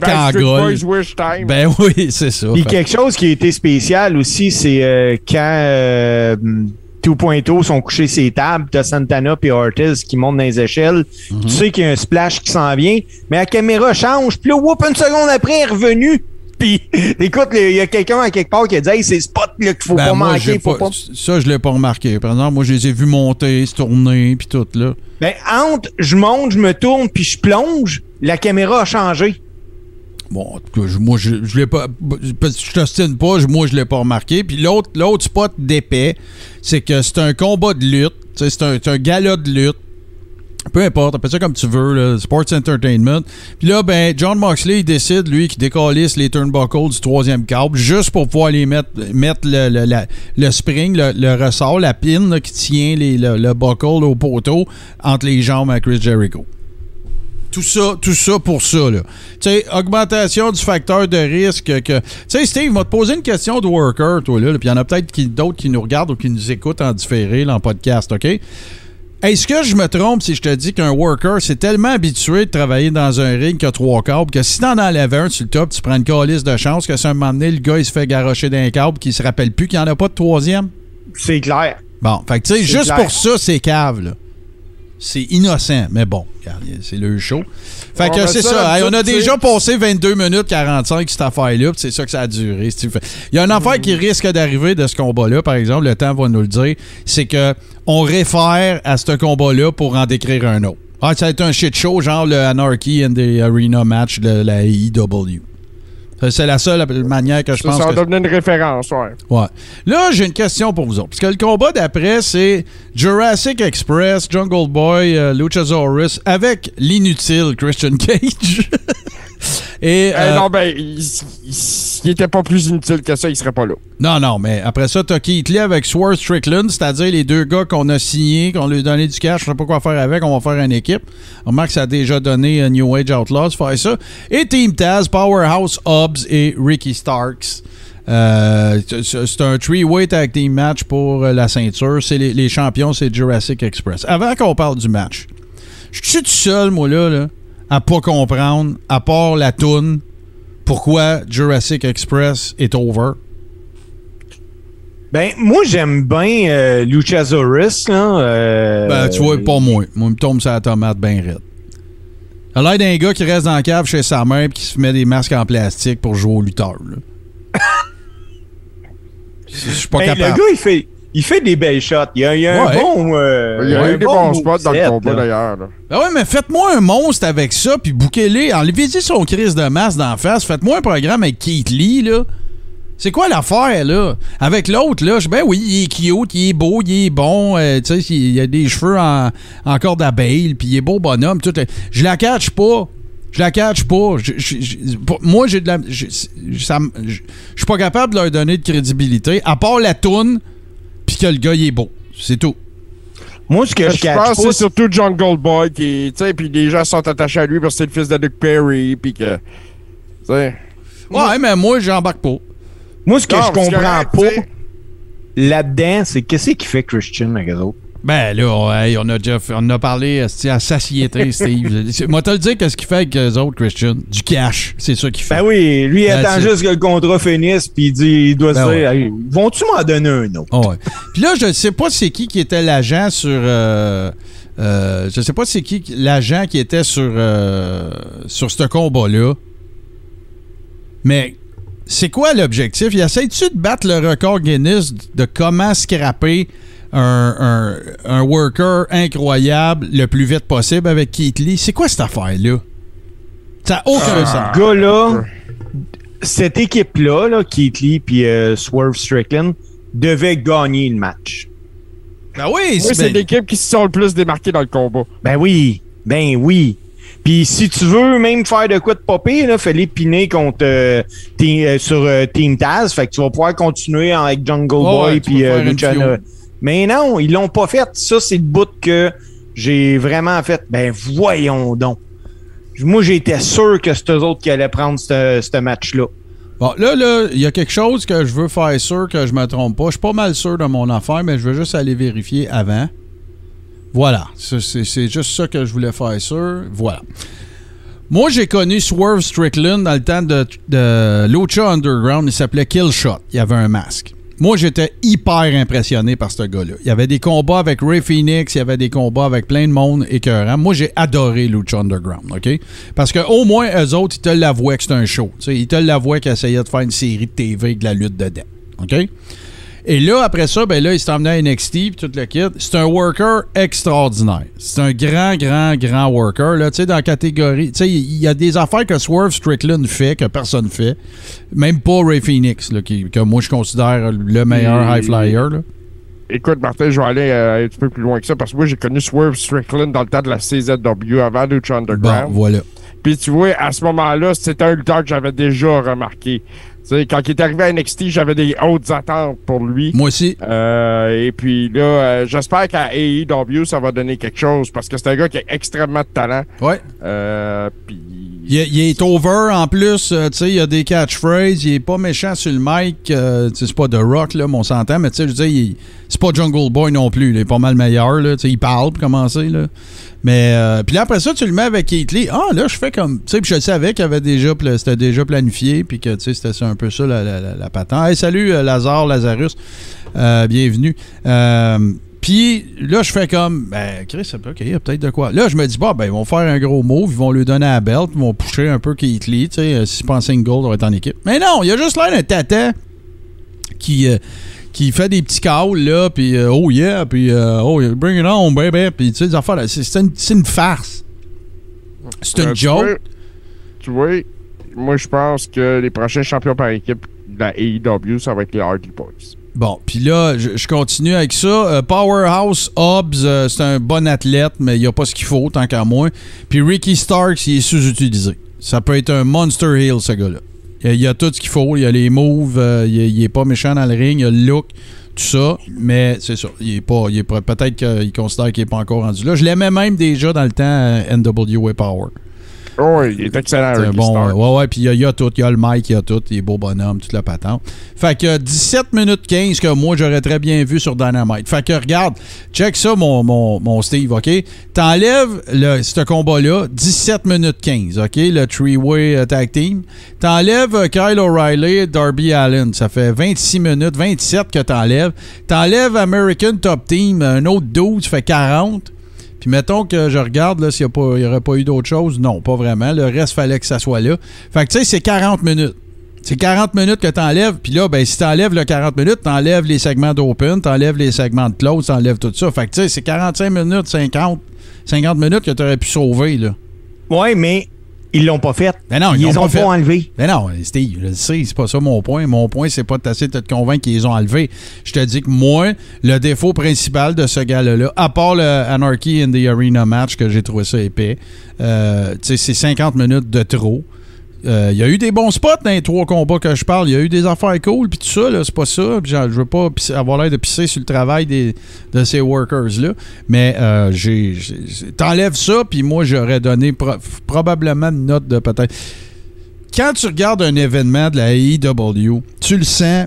Le monde backstage là, qui doivent se faire des high five quand ils reviennent puis tout le kit, là, tu le sens. Tu le sens que c'est une affaire de gang. Tu le- J'ai ce feeling-là. Quand je regarde un événement de la, WWE, c'est- j'ai l'impression de regarder un show de, NBC. Mais quand je regarde la AEW, il y a les petits fuck-up que tu vois dans des affaires que tu organises avec tes chats. Tu sais, je. je euh, même, même s'il y a de quoi, le, le Anarchy in the Arena match, c'en est une preuve. Là. Tu sais, il y a pas. Tu sais, Vince aurait jamais laissé une affaire de même sur. Anarchy in the Arena, ça ressemble à du backyard. Backyard, ECW, euh, tu sais, là. Il, se passe quelque chose, euh, il se passe quelque chose de, de, de, de différent. Il y a une énergie différente, je trouve, que dans les événements de la. Le f- les fans aussi, la manière qu'ils sont over avec les fans. Ça, ça joue pour eux autres. Mais là, moi, je pense qu'il y a trop de trafic sur l'autoroute. Je pense qu'il y a trop de workers. Je pense que le bain est trop long. Puis je pense que, tu sais, il y a, il y a- il y a trop de gimmick match. Tu sais, Si tu, me- si tu me demandes l'état des choses actuelles, là, si tu me demandais la même affaire de la I, je dirais complètement d'autres choses, mais euh, c'est ça que. C'est un peu comme ça que je vois la chose euh, actuellement avec la, la IW. Euh, Steve, toi, tu disais que tu donnais un 5 sur 10 au, euh, au gars-là. Ah, pff, gros max. Bon, un ouais. 5 sur 10. Puis ça, c'est parce que je suis généreux. Là. OK. Toi, euh, JC, si tu as une note à donner sur 10. Ben, moi, tu vois, j'y allais avec un 6 sur 10. moi. Bon, ben, moi, j'aurais donné 7.5 si ça avait été moins long. Puis là, je suis obligé de donner 6. T'sais, ben, Ouais, non, pas si, non, non, non, pas si ça avait été moins long. Je m'excuse. Il y a une différence, Steve, entre dire c'était trop long, puis entre enlever ces trois combats-là. Fait que moi, Ouais, j'aurais trouvé ça moins pire, Steve, que ça dure 4 heures sans ces, co- ces trois combats-là. J'aurais trouvé ça moins pire. Peut-être que si c'est l'ensemble des combats. Écoute, même la finale était remplie de botches, puis on va en parler après. Là. Moi, là, si tu m'avais présenté un show de lutte de qualité pendant quatre heures, Ça n'existe j'aurais pas. peut-être Ça se peut mon pas. attention. Ça se peut pas, Steve, un show de lutte de qualité de 4 heures. Ça est Je suis impossible. d'accord. Je suis d'accord avec toi. Je ça, dis, ça c'est te prend que des mauvais combats pour que les bons soient vraiment Oui, bons. mais ouais. si ce show-là aurait été de meilleure qualité, j'aurais peut-être embarqué. Ben, moi, moi Là, les combats qui est est resté, moi, je, ben, regarde, c'est ça mon point, là. Les combats qui sont restés, Steve, là, je considère pas que c'est des combats de mauvaise qualité, puis même si M Punk avec Adam Page. Mais oui, il a essayé de faire deux fois le buckshot Lariat, puis il est tombé à terre. Ben oui. Oui, ben Mais ça, peux- tes maillets. Ben oui, t'es maillé, sauf qu'il s'est passé plein d'autres spots, le fun, qui ont compensé pour, pour ça, pour moi. Là, tu parles en Oui. worker, moi, je te parle en fan, là. Oui, mais moi, ça, je suis pas capable de l'enlever parce que oui, je suis un worker, mais quand tu essayes de réparer un botch par le même botch, Non, mais moi, je pense que c'était deux spots qui étaient prévus. Moi, le, story, le storytelling de ce match-là, j'ai bien aimé ça. J'ai aimé ça qu'à la fin, Adam Page il avait le combat gagné. Puis, euh, euh, même affaire que Piper avec la, la, la, la, la cloche à, à Mania 8, avec Britt. Ouais. Même affaire. Le storytelling, il était correct, c'était intéressant, c'était bon. C'est Moi, là, je le sais quel âge qu'il a, CM Punk. Je m'attends pas. C'est pas comme Goldberg, là. Il a pas 58, là, Chris, là. Puis c'est pas, Non, comme, c'est pas comme Sting à a- 64. Il a wrestling abilities. Euh, il, il est capable de lutter un combat plus que 4 minutes, là. Mais voilà, fait que moi, pour moi, j'ai- c'est pas, c'est pas le plus grand combat de CM Punk. C'est correct, sauf que le, storytelling qui a mené vers ce combat-là, même s'il était pas parfait, pour moi, c'était correct. J'ai- oui, c'est deux botches, c'est malaisant. Puis tu sais, le pire, c'est que tu peux voir ça comme un botch, sauf que la deuxième fois, par exemple, le buckshot Lariat, il a donné. Il s'est relevé de suite, bang, ça- ça- c'est une seconde. là. Sais, c'est pas, ça n'a pas le combat pour moi. C'est ça mon point. Mais je comprends le tien aussi. Je comprends le tien aussi. Puis CM Punk, ben, pour ceux qui ne le sauraient pas, ben, il est rendu champion de la AEW. Euh, à cause de la façon dont ça s'est passé, j'entrevois peut-être un heel turn pour euh, Hangman Page. Euh, je trouve que sa ballonne a dessoufflé quand même assez vite à Hangman Page. Tu sais, je le trouve un peu limité. En, c'est un très bon worker, mais tu sais, en mic puis en mic skills, tout ça. Tu sais, je trouve qu'on a fait le tour vite, puis c'est peut-être ça. C'est, c'est- c'est peut-être ça, Hangman Page, là. Mais, mais là, là, on peut-tu. Tu sais, là, là, tu as eu bien du monde qui ont été qui ont fait partie des founding fathers de la, de la AEW. Hangman Page, Kenny Omega, les Young Bucks, il y avait Cody, il est plus là, puis ainsi de suite. Là, là on peut-tu sortir de tout ça un peu, s'il vous plaît? Là? Tu sais, tu peux-tu faire un programme? Tu sais, là, c'est sûr que si, si tu veux parler d'un programme dans lequel il va avoir le, le championnat du monde de la AEW, là, il va sûrement avoir un rematch avec euh, Adam Page. Là, si tu mets pas Wardlow dans la photo, tu dors. Là. solide. Tu, tu dors. Ah ouais, écoute, Wardlow, faut qu'il s'aille dans le portrait de la belt, là. Non, non, c'est ça. là. C'est fini, là. Tu sais. Fait que là, ben, va falloir que peut-être t'en amènes une couple d'autres aussi là-dedans, tu sais. Euh, Je suis fatiguant, là. Je vois pas pourquoi tu signerais Keith Lee pour en faire un mid-carder. Je comprends pas. Je comprends Moi, je pense qu'ils vont y aller pour la promotion d'un gros, gros, gros combat de championnat entre CM Punk et Daniel Bryan, euh, Bryan Danielson. Possible. Possible, mais tu sais, est-ce que. euh, Fait en ce moment, puis je, je réponds pas en même temps, là, je, je te pose la question. Est-ce qu'à la AEW présentement, euh, Brian Danielson est plus over que Wardlow? Non. Non, mais je suis sûr qu'ils vont miser là-dessus. Et Probablement CM Punk contre Moxley aussi éventuellement. Ouais, ben c'est ça. Euh, C'est de ça je. Wardlow, Wardlow euh, moi je pense que son temps va venir puis il va venir assez vite. Fait que, tu sais, puis, puis euh, El Patron, il est un peu d'accord avec moi, puis c'est ça, là. Tu sais, si tu veux avoir, continuer de tourner le programme, ben ça, ça va... Moi, je pense que t'as comme pas le choix de tourner Hangman Page Heel, parce que là, tout, tes, tout ton monde giga over, à part MJF, c'est des faces.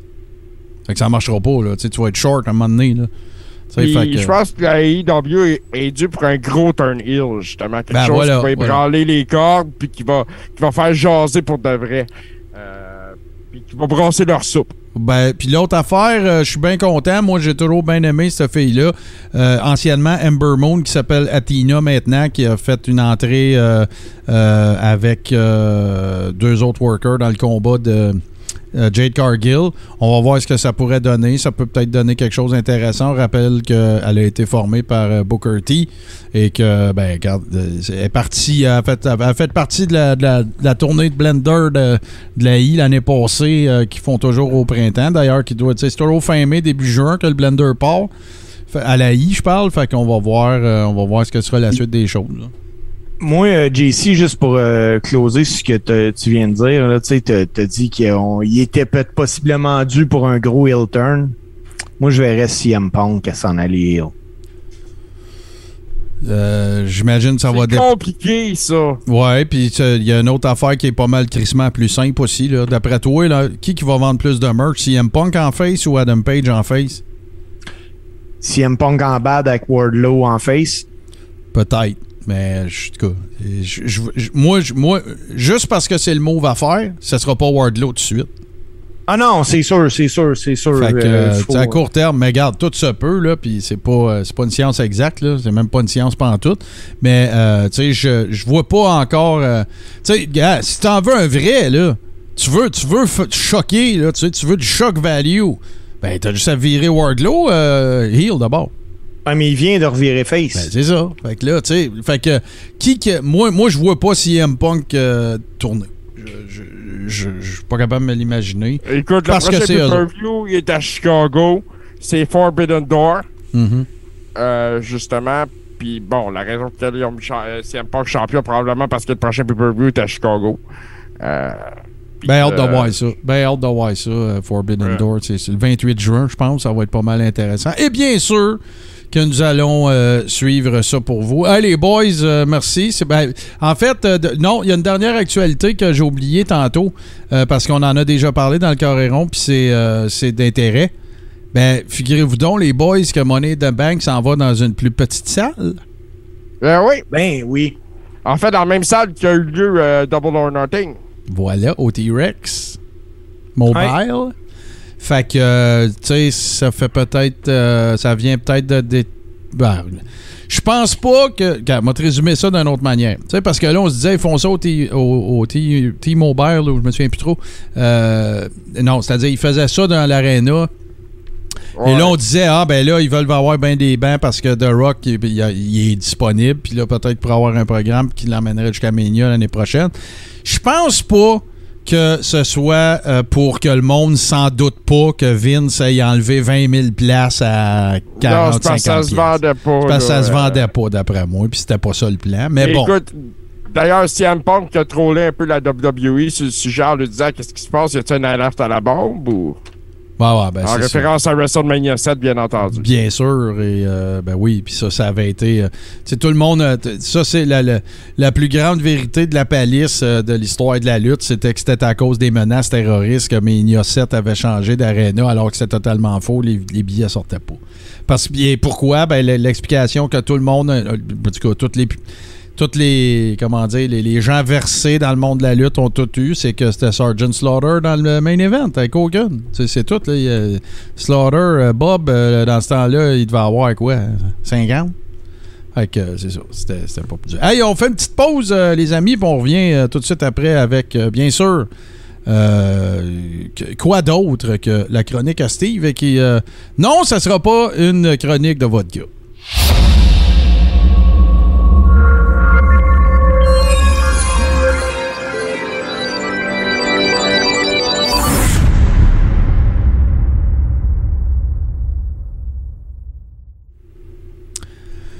Mon cher Steve, de quoi nous parles-tu cette semaine? Tu nous as un peu euh, mis l'eau à la bouche et moi, ben, j'ai tout de suite allumé de qui tu étais pour nous parler, mais euh, je te cède la parole, mon cher. Euh, ben, les boys, à soir, là, tu moi, là, je fouille un peu quand, quand je fais les chroniques, puis il y a plein de souvenirs qui, qui me remontent en tête.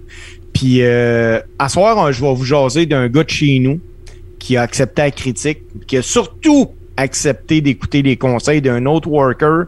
Ça a fait une grosse différence, mais à soir, on parle d'un gars de chez nous qui a jamais été pleinement reconnu au Québec, mais au Japon, dans les années 70. Il pouvait même pas sortir de son hôtel. À soir, on parle de Michel Lamarche, alias Michel Justice Dubois, ou encore Alexis Smirnov. Puis tu as, 100% raison euh, sur euh, le, trop peu de, reconnaissance qu'il y a eu, et particulièrement en tant que Smirnov. Oui.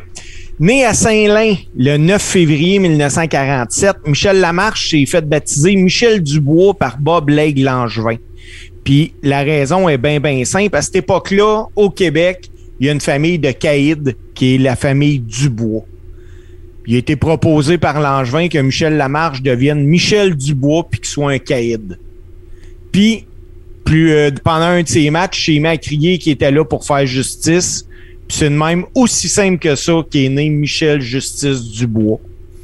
Euh, il y avait juste au Québec, les boys, que ça marchait, Michel Justice Dubois. Ailleurs, là, ça levait pas. Puis c'est justement une discussion qu'il y a eu avec un autre gars qui a tout changé. Parce que oui, c'est bien beau au Québec, dans les années 60-70, là. Euh, il y avait de la lutte, mais les gars voulaient tout le temps faire plus d'argent. Puis pour faire plus d'argent, il fallait que tu t'expatries.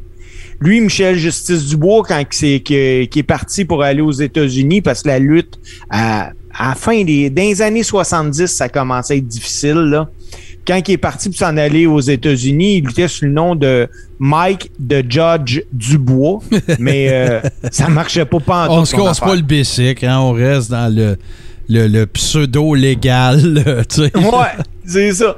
Mais puis en 74, euh, pendant une petite tournée aux États justement, euh, qui travaille avec Ivan Kolov, Ivan Kolov il explique qu'il sera jamais over avec ce nom-là ailleurs qu'au Québec, puis qui doit changer son nom puis son personnage. Pendant une coupe de temps, ça y trotte dans la tête, puis en janvier 77, téléphone sonne chez eux, c'est Pat Patterson qui est là, puis Patterson l'appelle pour lui dire que Roy Shower, le promoteur du territoire de San Francisco, le veut mais qu'il faut absolument qu'il change de personnage. Dubois décide qu'il saisit l'opportunité, il se rase la tête, puis il décide qu'il va être un russe. Puis ce qui est drôle, les boys, j'ai lu une entrevue avec euh, Michel Justice Dubois, puis il explique qu'il avait même pas de nom quand il a décidé de faire un russe. Il a trouvé le nom dans l'avion en s'en allant à San Francisco en regardant une bouteille de vodka Smirnoff. C'est de même qu'il a décidé qu'il allait s'appeler Alexis Smirnoff.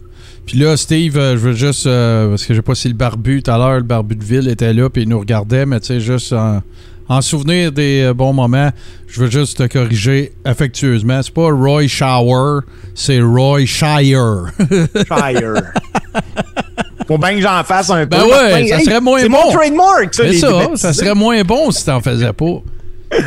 Puis, il fait assez cocasse, les boys, son aventure aux États-Unis à Alexis Smirnov c'est grâce à Pat Patterson, mais c'est aussi Alexis Smirnov qui a chassé Pat Patterson de San Francisco pendant un combat pour le titre des États-Unis à San Francisco dans un match Loser Leave Town face à Patterson. Quand Smirnov a gagné, les spectateurs sont devenus silencieux. Il y en a qui pleuraient. Les boys, il se faisait 14 ans que Patterson était dans ce territoire-là. Voilà. Si vous avez vu aussi, là, euh, euh, My Way, le documentaire que l'AI a fait suite au décès de Pat Patterson. Euh, j'en ai déjà parlé quand je faisais l'histoire des territoires de lutte dans saison 5 ou 4, je me souviens plus. Et euh, Roy Shire était évidemment le, propriétaire du territoire de San Francisco, une portion de la Californie, collaborait beaucoup avec l'Oregon aussi, avec Don Owen entre autres. Puis euh, c'est là que Ray Stevens puis Pat Patterson, après ça, sont allés au Minnesota, puis ils ont travaillé ensemble là. Mais Pat Patterson était giga over dans ce territoire-là. C'était juste avant la WWE d'ailleurs. Et eh bien, pas juste avant, mais un petit peu avant. Et euh, il raconte souvent aussi, tu sais, quand vous vous posez la question, le il y avait un, énorme contingent euh, de Samoyens qui habitaient à San Francisco. Et euh, Peter Maivia, qui est le, grand-père de, Rock, il a eu beaucoup, plusieurs programmes avec, euh, Pat Patterson. Et Pat Patterson raconte que, tu une des fois qu'il a eu le plus peur de sa vie, c'est quand il a battu Peter Maivia au Cow Palace. Cow Palace, qui est l'aréna du territoire de San Francisco à l'époque, qui existe toujours d'ailleurs, qui, tient encore des, des galas de lutte indie de temps à autre. Et euh, il raconte que c'est là qu'il a eu euh, probablement le plus peur de sa vie. Mais effectivement, Pat Patterson a été vraiment le roi du territoire de, de, de pendant, pendant plusieurs, plusieurs, plusieurs années. C'est là qu'il a fait son nom. C'est là qu'il est, est devenu Pat Patterson, vraiment, littéralement. Fait que euh, t'as 100% raison. Fait que c'est, pas pour rien que Smirnov ait, ait réussi à venir over là-bas parce que justement, c'était avec Pat puis que Pat était... Soit, comme autant en heel qu'en babyface, by the way. Oui, puis là, il est resté, lui, en euh, la majeure partie de 77 à San Francisco. Il est impliqué dans des des, des guerres là, avec euh, Ray Steven, Harley Race, le Sheik. Il a même lutté avec euh, des lutteurs un petit peu plus jeunes que lui, puis aujourd'hui ils sont assez euh, âgés. On parle de Surgeon Slaughter, Rowdy Piper, puis Jamie Snuka. Par la suite, euh, il a quitté, il s'est en allé au Japon pour la IWE. Il a connu du succès, les boys, là, comme c'est pas possible. Euh, au Japon, il s'est ramassé à la All Japan, à la New Japan. D'ailleurs, euh, il a roulé des programmes avec Antonio Inoki puis euh, Giant Baba. Il a été sans contredit un des deux Québécois ayant le plus de succès au Japon, puis on va en parler tantôt. Pour donner une idée, lui, dans un shoot interview, Michel Justice Dubois, il compte qu'en 77, il gagnait 6000 pièces par semaine au Japon. Ah oui, absolument. absolument. Le, gars qui gagnait le plus au Japon, le Gaijin, il y en a eu deux, là, des gars qui venaient d'ici, des étrangers. Il y avait Stan the Man Hansen, qui était. Ben, il y a André aussi, mais il allait moins souvent. Là. Euh, il y a eu Stan Hansen, puis il y a eu Abdullah the Butcher. Abdullah the Butcher, là, il faisait 12 000 par semaine quand il allait au Japon. Ouais. Lui, euh, Justice faisait euh, des runs de 15 semaines au Japon. Donc, en prenant en considération qu'il a fait des passages au Japon pendant pratiquement 10 ans, on peut déduire qu'il a fait minimum 1 million avec le Japon. Euh, moi, juste pour le fun, j'ai calculé, parce que j'aime ça faire ça. 6 000 piastres en 77, ça l'équivaut à 28 625 piastres aujourd'hui. Ouais. Fait que ça fait 428 000 piastres pour 15 semaines de travail en 10 ans, ben, je vous laisse calculer ça comme vous voulez, là, mais une chose qui est certaine, il n'y a pas un worker au Québec qui a gagné autant d'argent que lui qui en Au a Japon. fait au Japon. Même pas, euh, même pas Ricky, même pas. euh, Non, il n'y a pas un gars qui a gagné dans le même délai de, de temps, là, Ouais. autant d'argent que lui. Puis lui, là, ça, ça, on parle juste du Japon, là. Quand il était pas là, les euh, 40 autres semaines dans l'année, à peu près, là, Ah, il il, travaillait. au Texas pour les Funk ou encore en Caroline, là. Ah ouais, il, il a, il beaucoup travaillé, ce gars-là. Puis le pire, là, je sais, tu t'en vas peut-être là, puis tu me diras ta gueule. Mais tu sais, mais quand il revenait ici, là, puis plus tard, quand il a lutté pour euh, la lutte internationale, tout, il est redevenu Michel Justice Dubois, là. Ben oui, on s'en tout va là, Martin. Parce que tout le monde le savait, là, tu sais, euh, que- que- qu'Alex Smirnoff, à l'extérieur, ben tout le monde le savait. La lutte n'était pas ce que c'est aujourd'hui, puis il n'y avait pas l'Internet, mais tu comprends ce que je veux dire. Ben oui. Puis une autre belle opportunité qui a été donnée, puis lui, il dit que c'est, euh, vraiment ça qu'il a le plus aimé pendant sa carrière. Euh, en 79, de 79 à 81, euh, Alexis Smirnov est lutté en équipe avec Ivan Kolov. Ah ben oui, ça c'est... Ouais. Tu sais, là, Le on parle bien du, du Russian Bear, là, le gars qui a battu Bruno à Madison Square Garden et que euh, une, une autre belle occasion où est-ce que l'aréna est devenue totalement silencieuse. C'est quand, euh, en fait, euh, Bruno est- a dit à Vince Senior qu'il était tanné, qu'il était fatigué, puis qu'il était blessé, puis fallait qu'il s'en aille. C'est Ivan Koloff qui ont décidé de, de choisir. Et euh, par la suite, la, la, la... Oui, euh, t'as raison, Boston Pat, c'est ça son nom. Euh, Oriole... euh, Auréal Don- Donald Perras, c'est le vrai nom d'Ivan Ouais, c'est un. Canadien, ça. Et puis, la... quand il a battu, lui, son finisher, c'était le genou du troisième quart. Quand il a appliqué son finisher à Bruno, puis tout le monde était sûr que Bruno était pour kicker out à deux, puis qu'il a gagné le combat, Ça a l'air que tu aurais pu entendre, je veux pas te faire peur, euh, GC, mais ça a l'air que tu aurais pu entendre voler une abeille à Madison, à Madison Square Garden. Puis, euh, hey, les boys, lui, euh, Michel Justice Dubois ou Alexis Smirnov, il a lutté aussi euh, pour la WWF parce que il est- lui, il était sa côte ouest. Fait que quand la WWF y allait, souvent, il était appelé. Fait qu'il y a eu des combats contre Tito Santana, Pedro Morales, Bret Hart. Puis, quand il y a eu la blessure à Nikolai Volkov, euh, puis que Volkov luttait avec le Sheik en équipe, ben c'est euh, Alexis Smirnov qui a pris la place à Volkov. T'as eu, euh, tu sais, toute cette filière-là de fake euh, soviètes aussi, là. Tu t'avais eu Ivan Koloff, Nikita Koloff, bien sûr. Euh, t'as eu Boris Zukov, t'as eu Crusher Khrushchev, qui était en fait Barry Darso de Demolition, Demolition Smash. Tu sais, il y, a eu- il y a eu une gigantesque filière de, de fake parce que c'était l'époque où c'était payant. la guerre froide était vers la fin, puis tout, puis il se passait plein d'affaires. Et c'était la. C'était la. la, la, la- oh, comme au cinéma, va- après 9-11, les méchants d'un film, ben, c'était des, du monde du Moyen-Orient. Mais à ce, temps-là, c'était des Russes. Les Russes, c'était les méchants. Ouais. Puis euh, Hulk Hogan et The Rock n'ont pas été les premiers euh, workers, les gars, à faire des films parce que pendant ces années en Californie, euh, ben écoute, euh, Michel Lamarche a aussi participé à plusieurs tournages. Euh, puis entre autres le film Bad Guys, Body Slam, Alcatraz 2000, puis il a joué avec Lee Major dans la télésérie de Fall Guy. Bon, tu Mi- vois. Michel Lamarche est décédé le 5 janvier 2019 dans un centre euh, de soins palliatifs de la région d'Atlanta en Georgie. Lui il était atteint du diabète. D'ailleurs, il avait subi une amputation d'une jambe, puis euh, la maladie avait attaqué ses reins puis sa vessie. Les boys, en conclusion, la seule affaire que j'ai envie de dire, c'est que Michel Lamarche, Michel Justice Dubois ou bien encore Alexis Smirnov, on va l'appeler comme on veut, lui était la preuve que parfois, peu importe le talent, il faut jamais passer à côté des opportunités. Il, a, il fait partie des deux seuls Québécois à avoir remporté un titre majeur au Japon. L'autre, c'est un certain Maurice Mad Dog Vachon. Dubois pas. est le seul Québécois à avoir rivé les épaules pour le compte de toi à Antonio Inoki. Quand c'est arrivé, Inoki était facilement trois fois plus populaire au Japon que Hulk Hogan l'a jamais été aux Ah, ben États-Unis ouais. dans les années 80. Quand C'est un petit gars de chez nous, ça. un, un petit gars de Saint-Lin. Que- Ouais. Très bonne, euh, très bonne chronique, comme toujours. euh, mon cher Steve est toujours très, euh, très instructif et on voit que t'as fait tes recherches. J'ai fait mes recherches. Allez, on fait une petite pause, puis on revient. Puis là, ben, j'espère que vous êtes prêts. Hein? Parce que là, euh, c'est un très gros, très, très gros Scrapamania. Tout de suite après ceci, chers amis.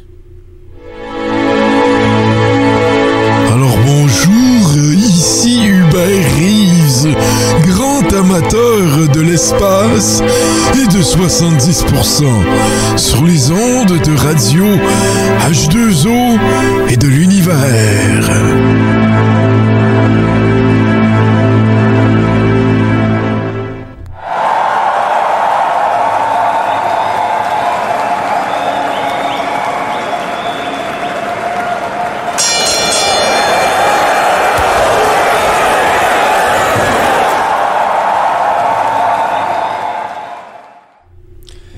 S'il y en a parmi vous autres qui ne savaient pas ce qu'est Scrapamania, non seulement avez-vous manqué un événement phénoménal qui se déroule en général dans tous les épisodes de- du Coréron, mais nous allons vous expliquer qu'il s'agit, entre autres, de découvrir les pires cochonneries à vendre du monde ou du, du, du lore, hein, si on veut, euh, JC, de, du monde de la lutte.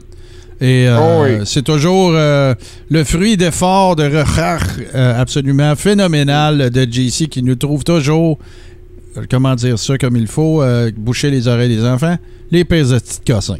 Fait que, Ouais. Puis euh, avant de commencer, Martin, parce que je- on a parlé d'Antonio Inoki il y a quelques minutes, là, ouais. euh, je veux dire que lui aussi, c'est un autre roi de la merch. Ah ouais, hein? il y a- il y a Euh, des- bientôt, on va en parler d'Antonio Inoki puis de sa merch. J'ai du stock. Bon, ben écoute, euh, je suis pas inquiète. Et là, ben écoute, on, on commence avec euh, Big Daddy Cool, hein? Ah, Euh, ben oui, la ben ouais. biographie audio. Ben oui, ben oui. qu'il y en a qui Euh, pensent que c'est, euh, c'est, je sais pas, moi, Simon and Schuster whatever, Audible qui a parti ça. Non, non, non. Alors, écoute, c'est merveilleux. Moi, je savais pas que ça existait. Ça, je suis tombé là-dessus. Je me voyons donc.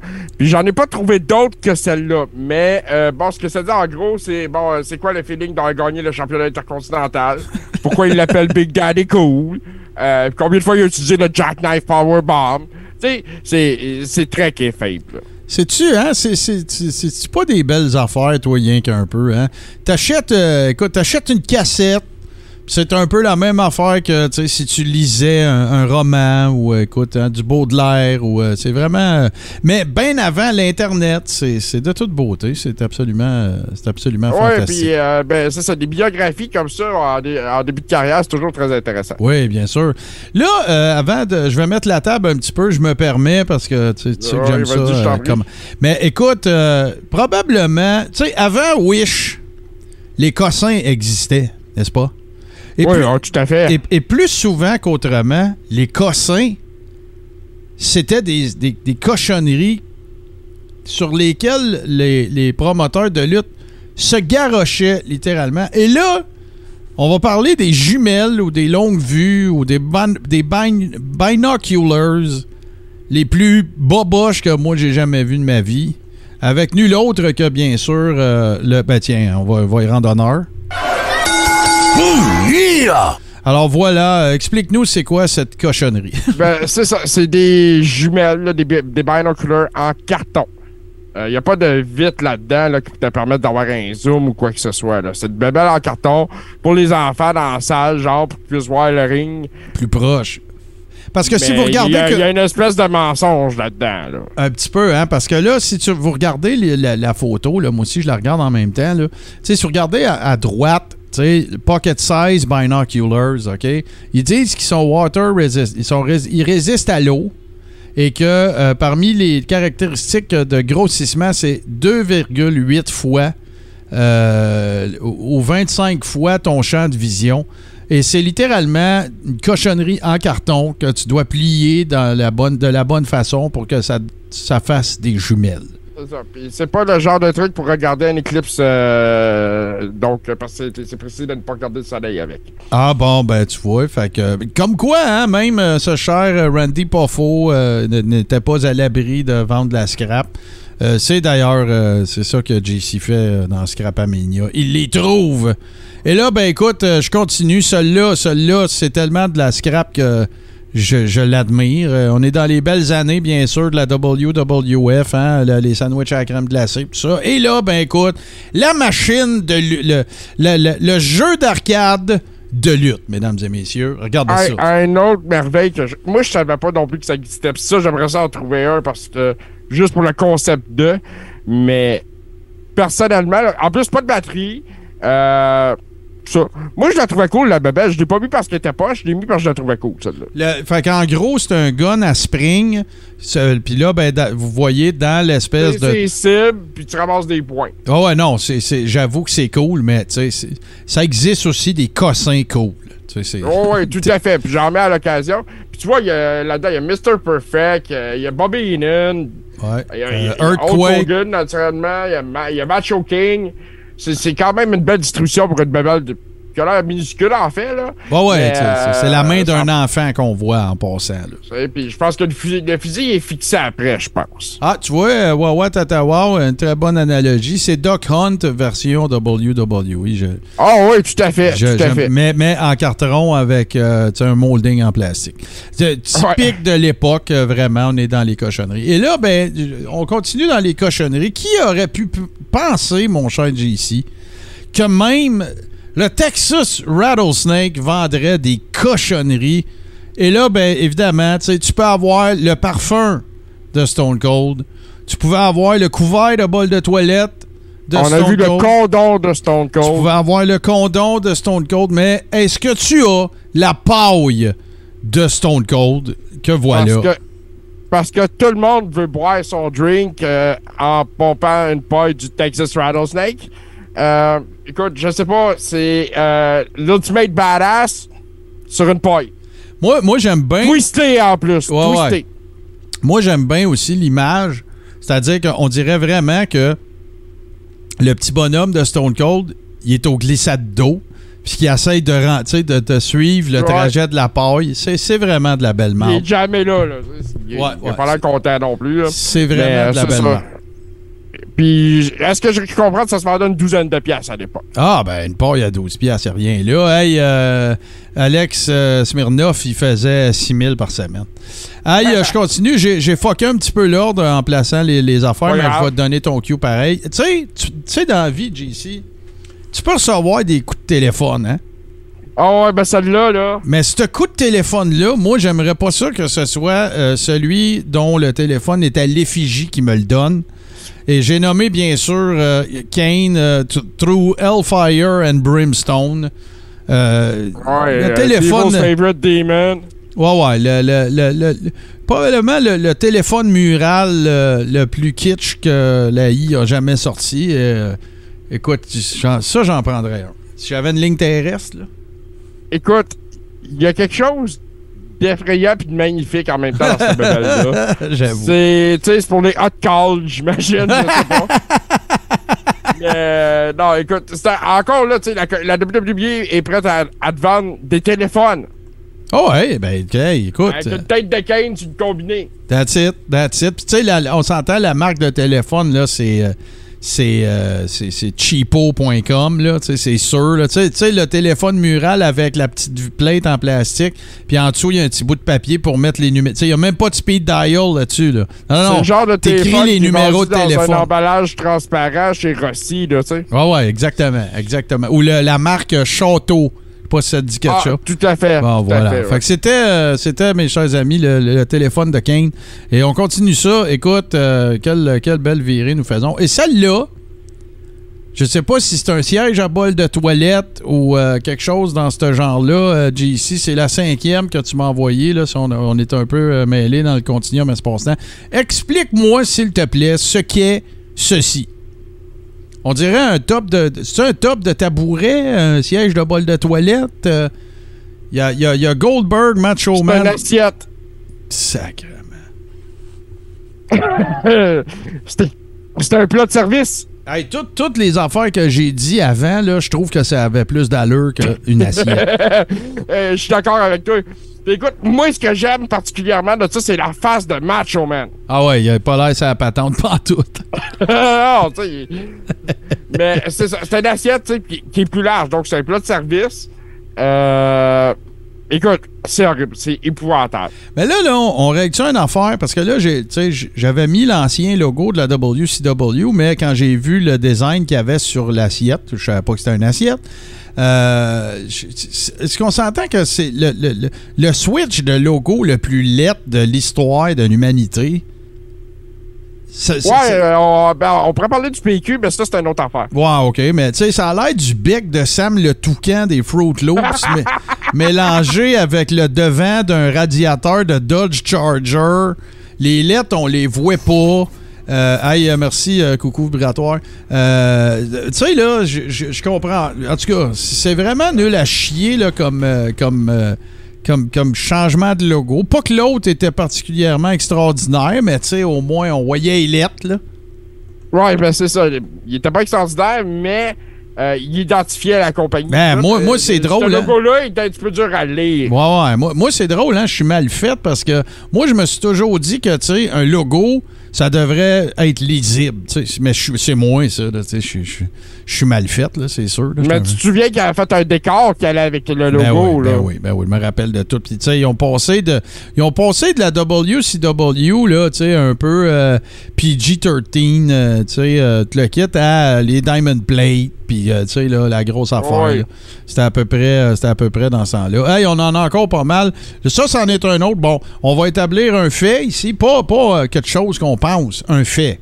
Le plus grand euh, marchandiseur de cossins de l'histoire de la lutte, c'est Hulk Hogan. On a fait un épisode euh, il y a deux semaines strictement avec euh, des cossins d'Hulk Hogan, Brother. C'est le gars qui est, revenu le plus souvent. C'est lui qui t'a présenté l'article le plus cringe ever, Obey Your Parents. Euh, écoutez l'épisode si vous voulez savoir de quoi il s'agit. Mais là, ça, est-ce que c'est du savon? Parce que si c'est pas ça, ou du shampoing, parce que JC, si c'est pas ça, je sais pas c'est quoi. Euh, ça- ben, en fait, c'est du, euh, du, du bain moussant. Ah, c'est ça. Du ça, bubble bath Hulk Hogan. Tu sais, tu Ouais, ouais, ouais, bain ouais, Hulkster, Oui. l'air tes quand tu ressors, croisés. t'es orange. Ouais, ouais, non, c'est ça. C'est pas du lait euh, auto-bronzant pour le bain, là. C'est vraiment juste moussant. C'est- c'est- Bon, c'est une patte, t'as- il dit qu'il y a ça. Écoute, si t'as ça, c'est merveilleux. Ah ouais, euh, mais ça, je me rappelle, il en vendait dans un magasin qui s'appelait Métropolitain à, à Ville-Marie, au Témiscamingue.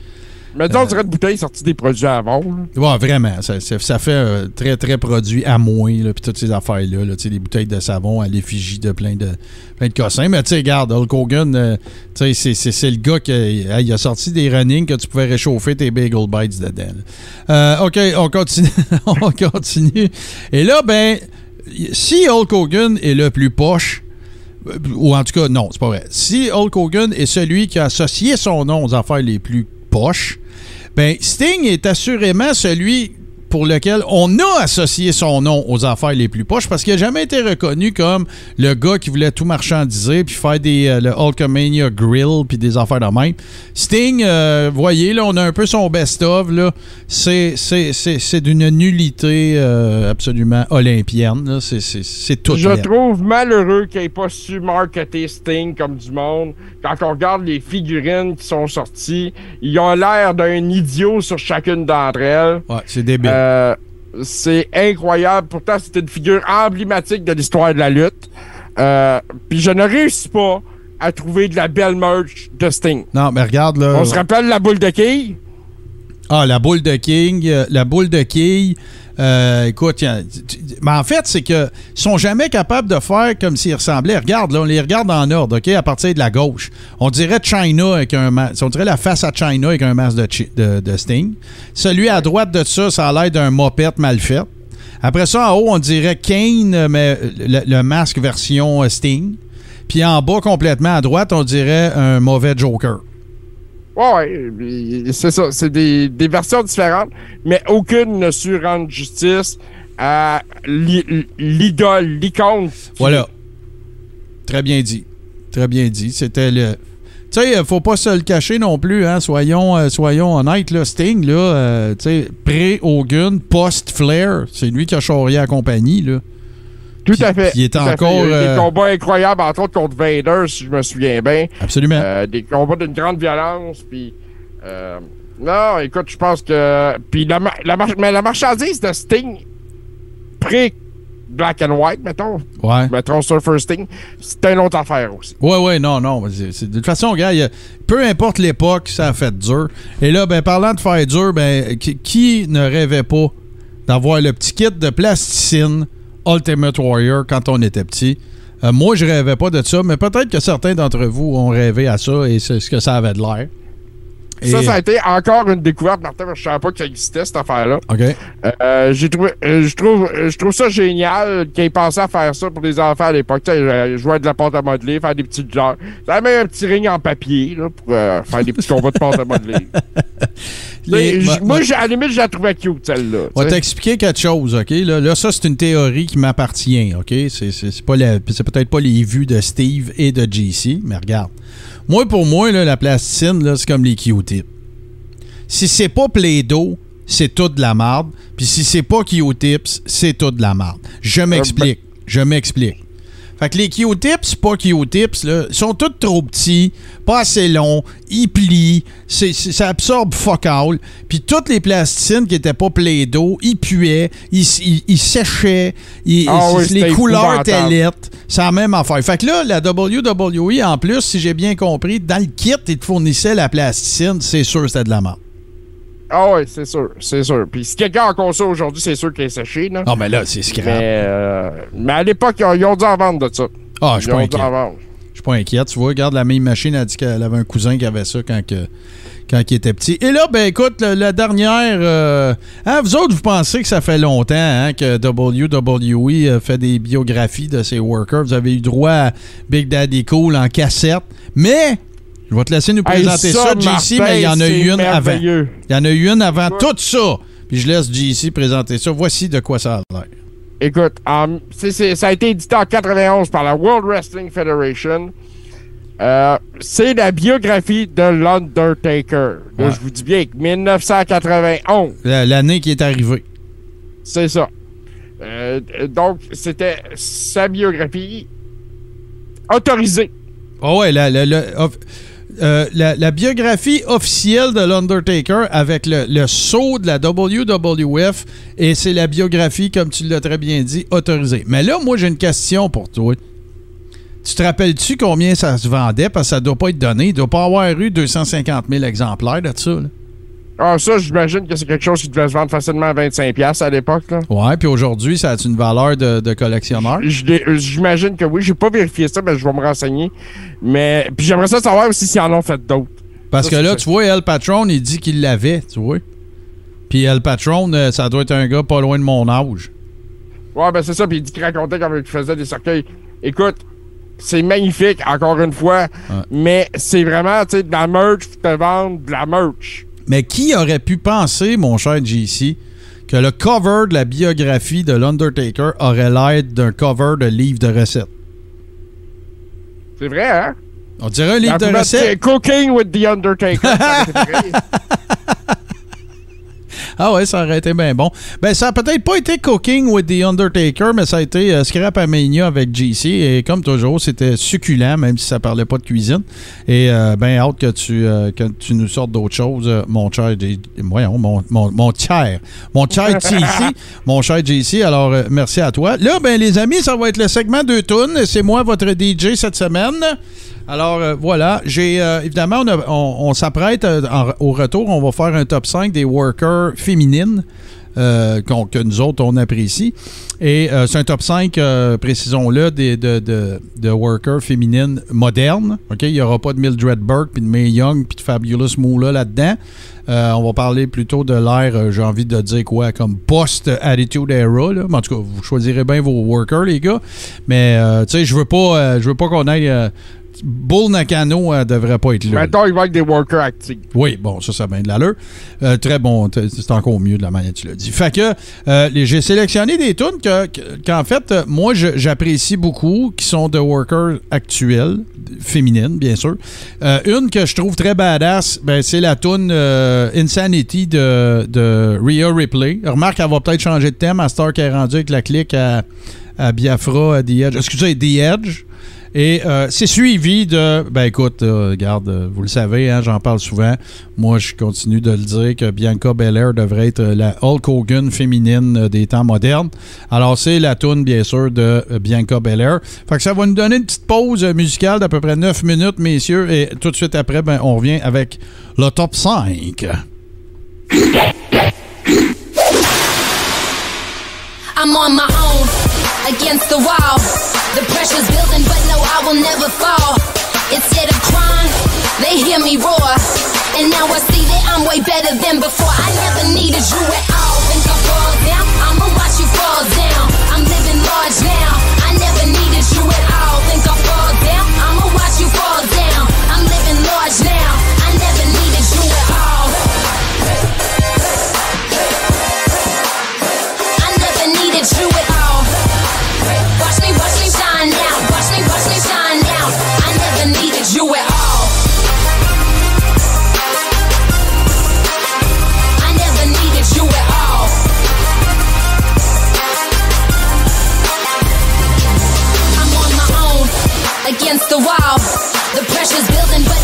No, I will never fall. Instead of crying, they hear me roar. And now I see that I'm way better than before. I never needed you at all. Think I fall down? I'ma watch you fall down. I'm living large now.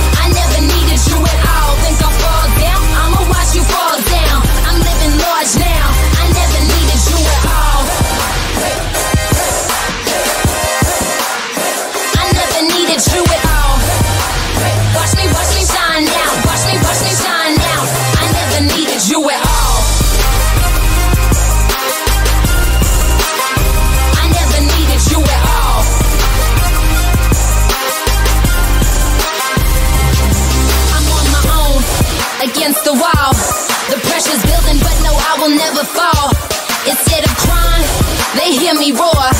And now I see that I'm way better than before. I never needed you at all. Think I fall down? I'ma watch you fall down. I'm living large now.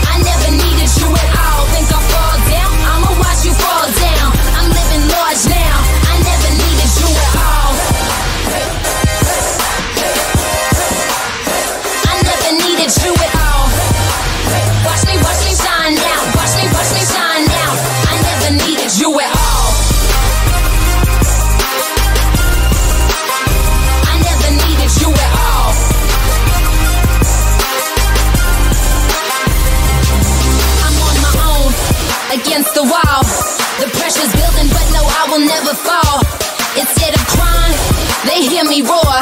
And now I see that I'm way better than before. I never needed you at all.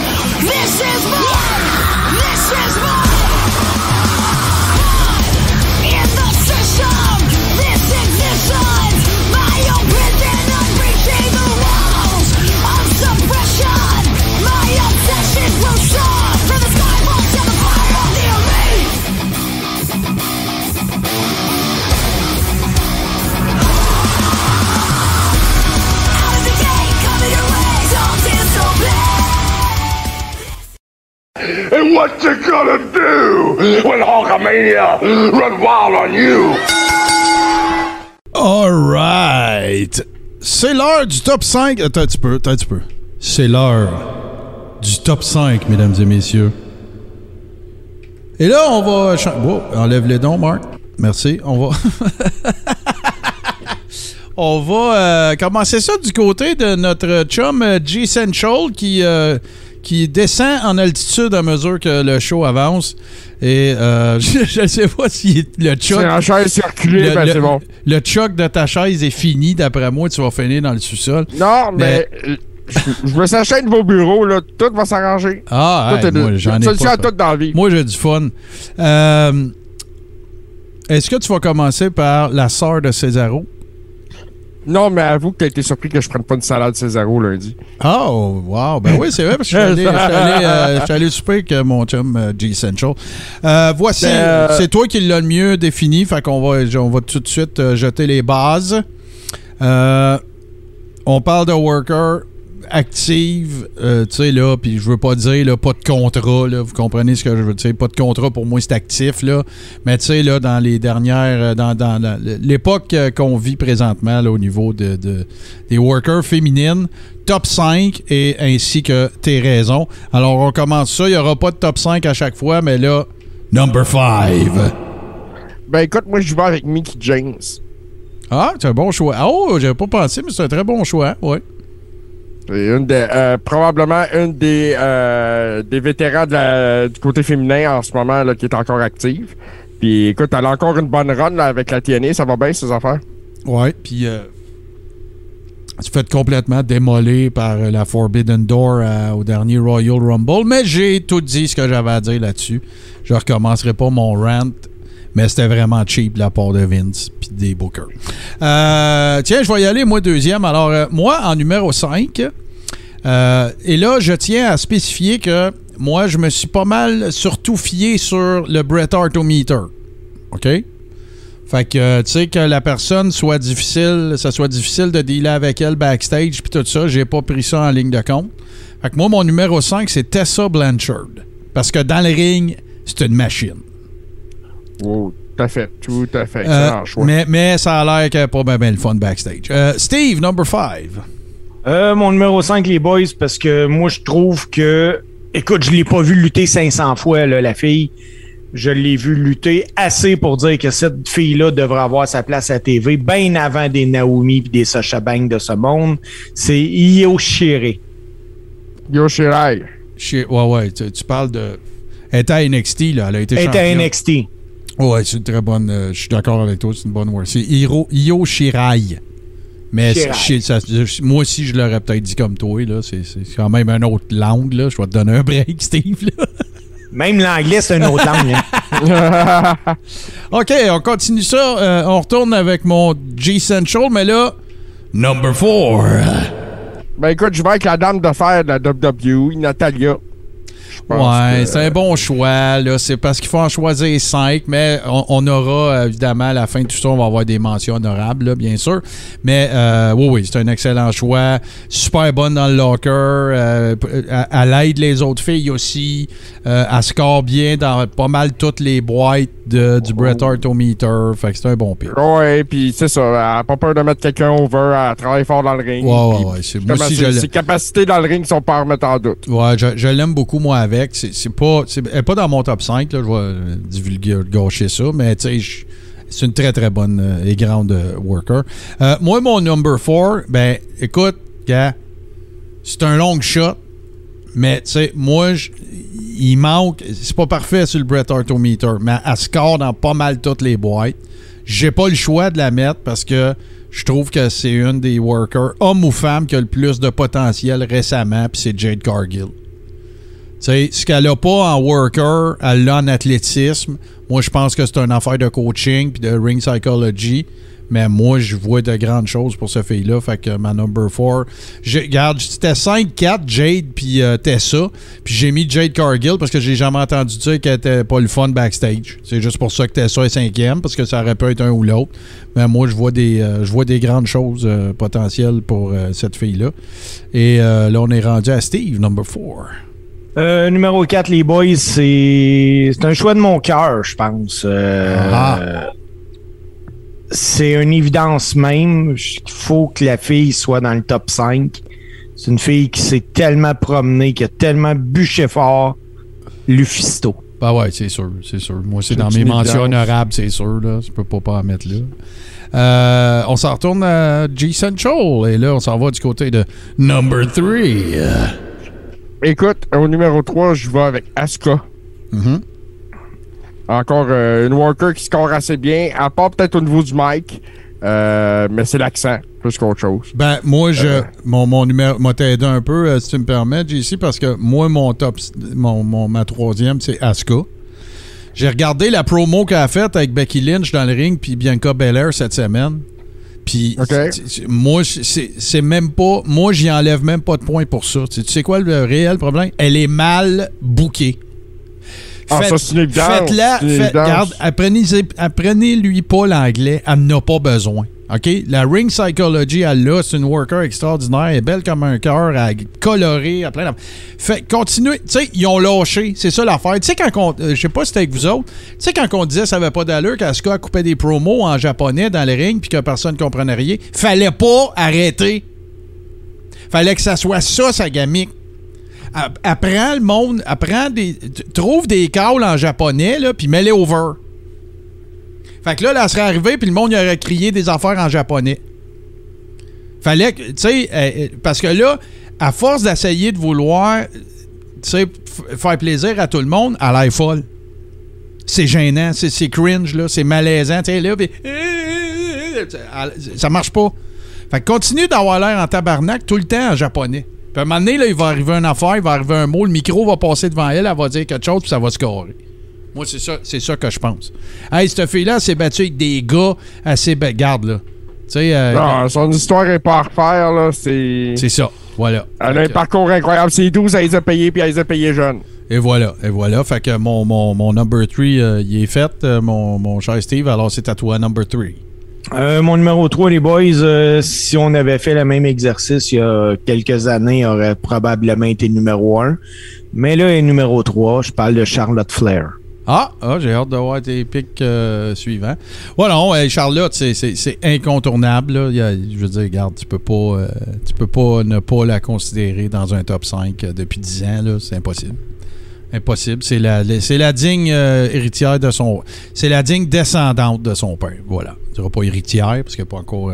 pas gagné la belt 16 fois encore, là, puis elle n'a pas 22 divorces. Elle vient juste de se marier d'ailleurs avec, avec notre chum.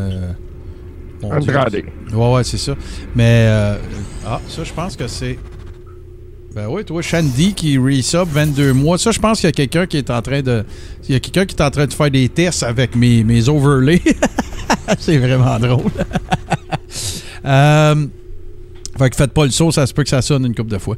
Euh, on est rendu. Là, c'est on vient de le faire, toi. Là, c'était JC numéro c'était deux. JC number 2. Là, fais pas ton impatient, Steve Sauvé. Là. Je, je- je serais arrivé. Number 2.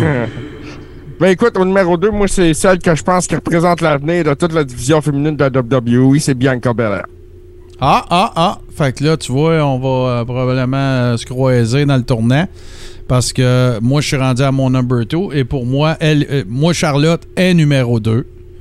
Euh, je- c'est comme je- les mêmes raisons que je disais tantôt. Tu- selon moi, tu peux pas faire un top 5 puis pas mettre Charlotte dedans. Là. Ne serait-ce que, tu sais, oui, peut-être un peu moins active. J'écoute moins SmackDown aussi, remarque bien, là, mais euh, euh, voilà. Fait que Steve, c'est à ton tour, numéro 2. Euh, numéro 2, les boys, euh, ça va peut-être vous surprendre, mais pour moi, c'est une évidence. Depuis que Mike Bailey est à Impact, j'écoute euh, Impact. La fille travaille à Impact. Elle a remporté deux fois le Impact Knockout. Elle détient le championnat féminin de Ring of Honor de la AAA. Je parle de Diana Perusa. Ah ben oui. Ouais, je, je l'ai déjà vue une fois. Je la connaissais pas assez pour, euh, pour la mettre dans mon top 5. C'est- peut-être la raison pour laquelle euh, moi je dois être un peu superficiel. C'est pas Perusa, c'est Purazo. Je m'excuse. Ouais, c'est pas grave. On- Nous autres, euh, on avait tout compris. Là. Pour Raza, pour Razer. Tu sais, tomato, tomato. Euh, on continue ça et là, on arrive avec les bombes. GC, number one. Ben là, je vais pas surprendre personne parce que c'est naturellement Charlotte Flair. Euh, tout seigneur, tout honneur, c'est la queen encore en ce moment. Euh, Bon choix. Bon choix. Il n'y a, pas de. Il a pas de position dans un top 5 où tu vas mettre Charlotte Flair et que c'est pas explicable. Non, non, mais c'est ça. Mais pour moi, c'est encore la numéro un. Moi, je trouve que. Je trouve que. Ouais, euh, patron, euh, le patron, on, vient, on en a parlé tantôt, mais. euh, je, je- moi, ce, que, ce qui me fait. Ce qui fait que Charlotte n'est pas en première position, c'est ses exagérations faciales, son broyage, puis le fait qu'elle travaille pas comme quelqu'un qui veut être au top pendant 25 ans. Son hostie de salto arrière du troisième quart pendant Raw, là. Elle s'est calmé le pompon, là, mais moi, je trouvais ça niaiseux. Et euh, moi, ma number one, sans contredit, même pas proche, ça devrait être la Hulk Hogan des cinq prochaines années dans la lutte féminine, puis c'est Bianca Belair. Elle score haut dans toutes les causes. Merch, look, athlétisme, work rate, les kids tripent dessus. Est belle, elle est bonne. C'est, la référence en termes de lutte euh, féminine pour moi sur la planète Terre en ce moment. Même pas proche. Même Charlotte, je la considère pas proche.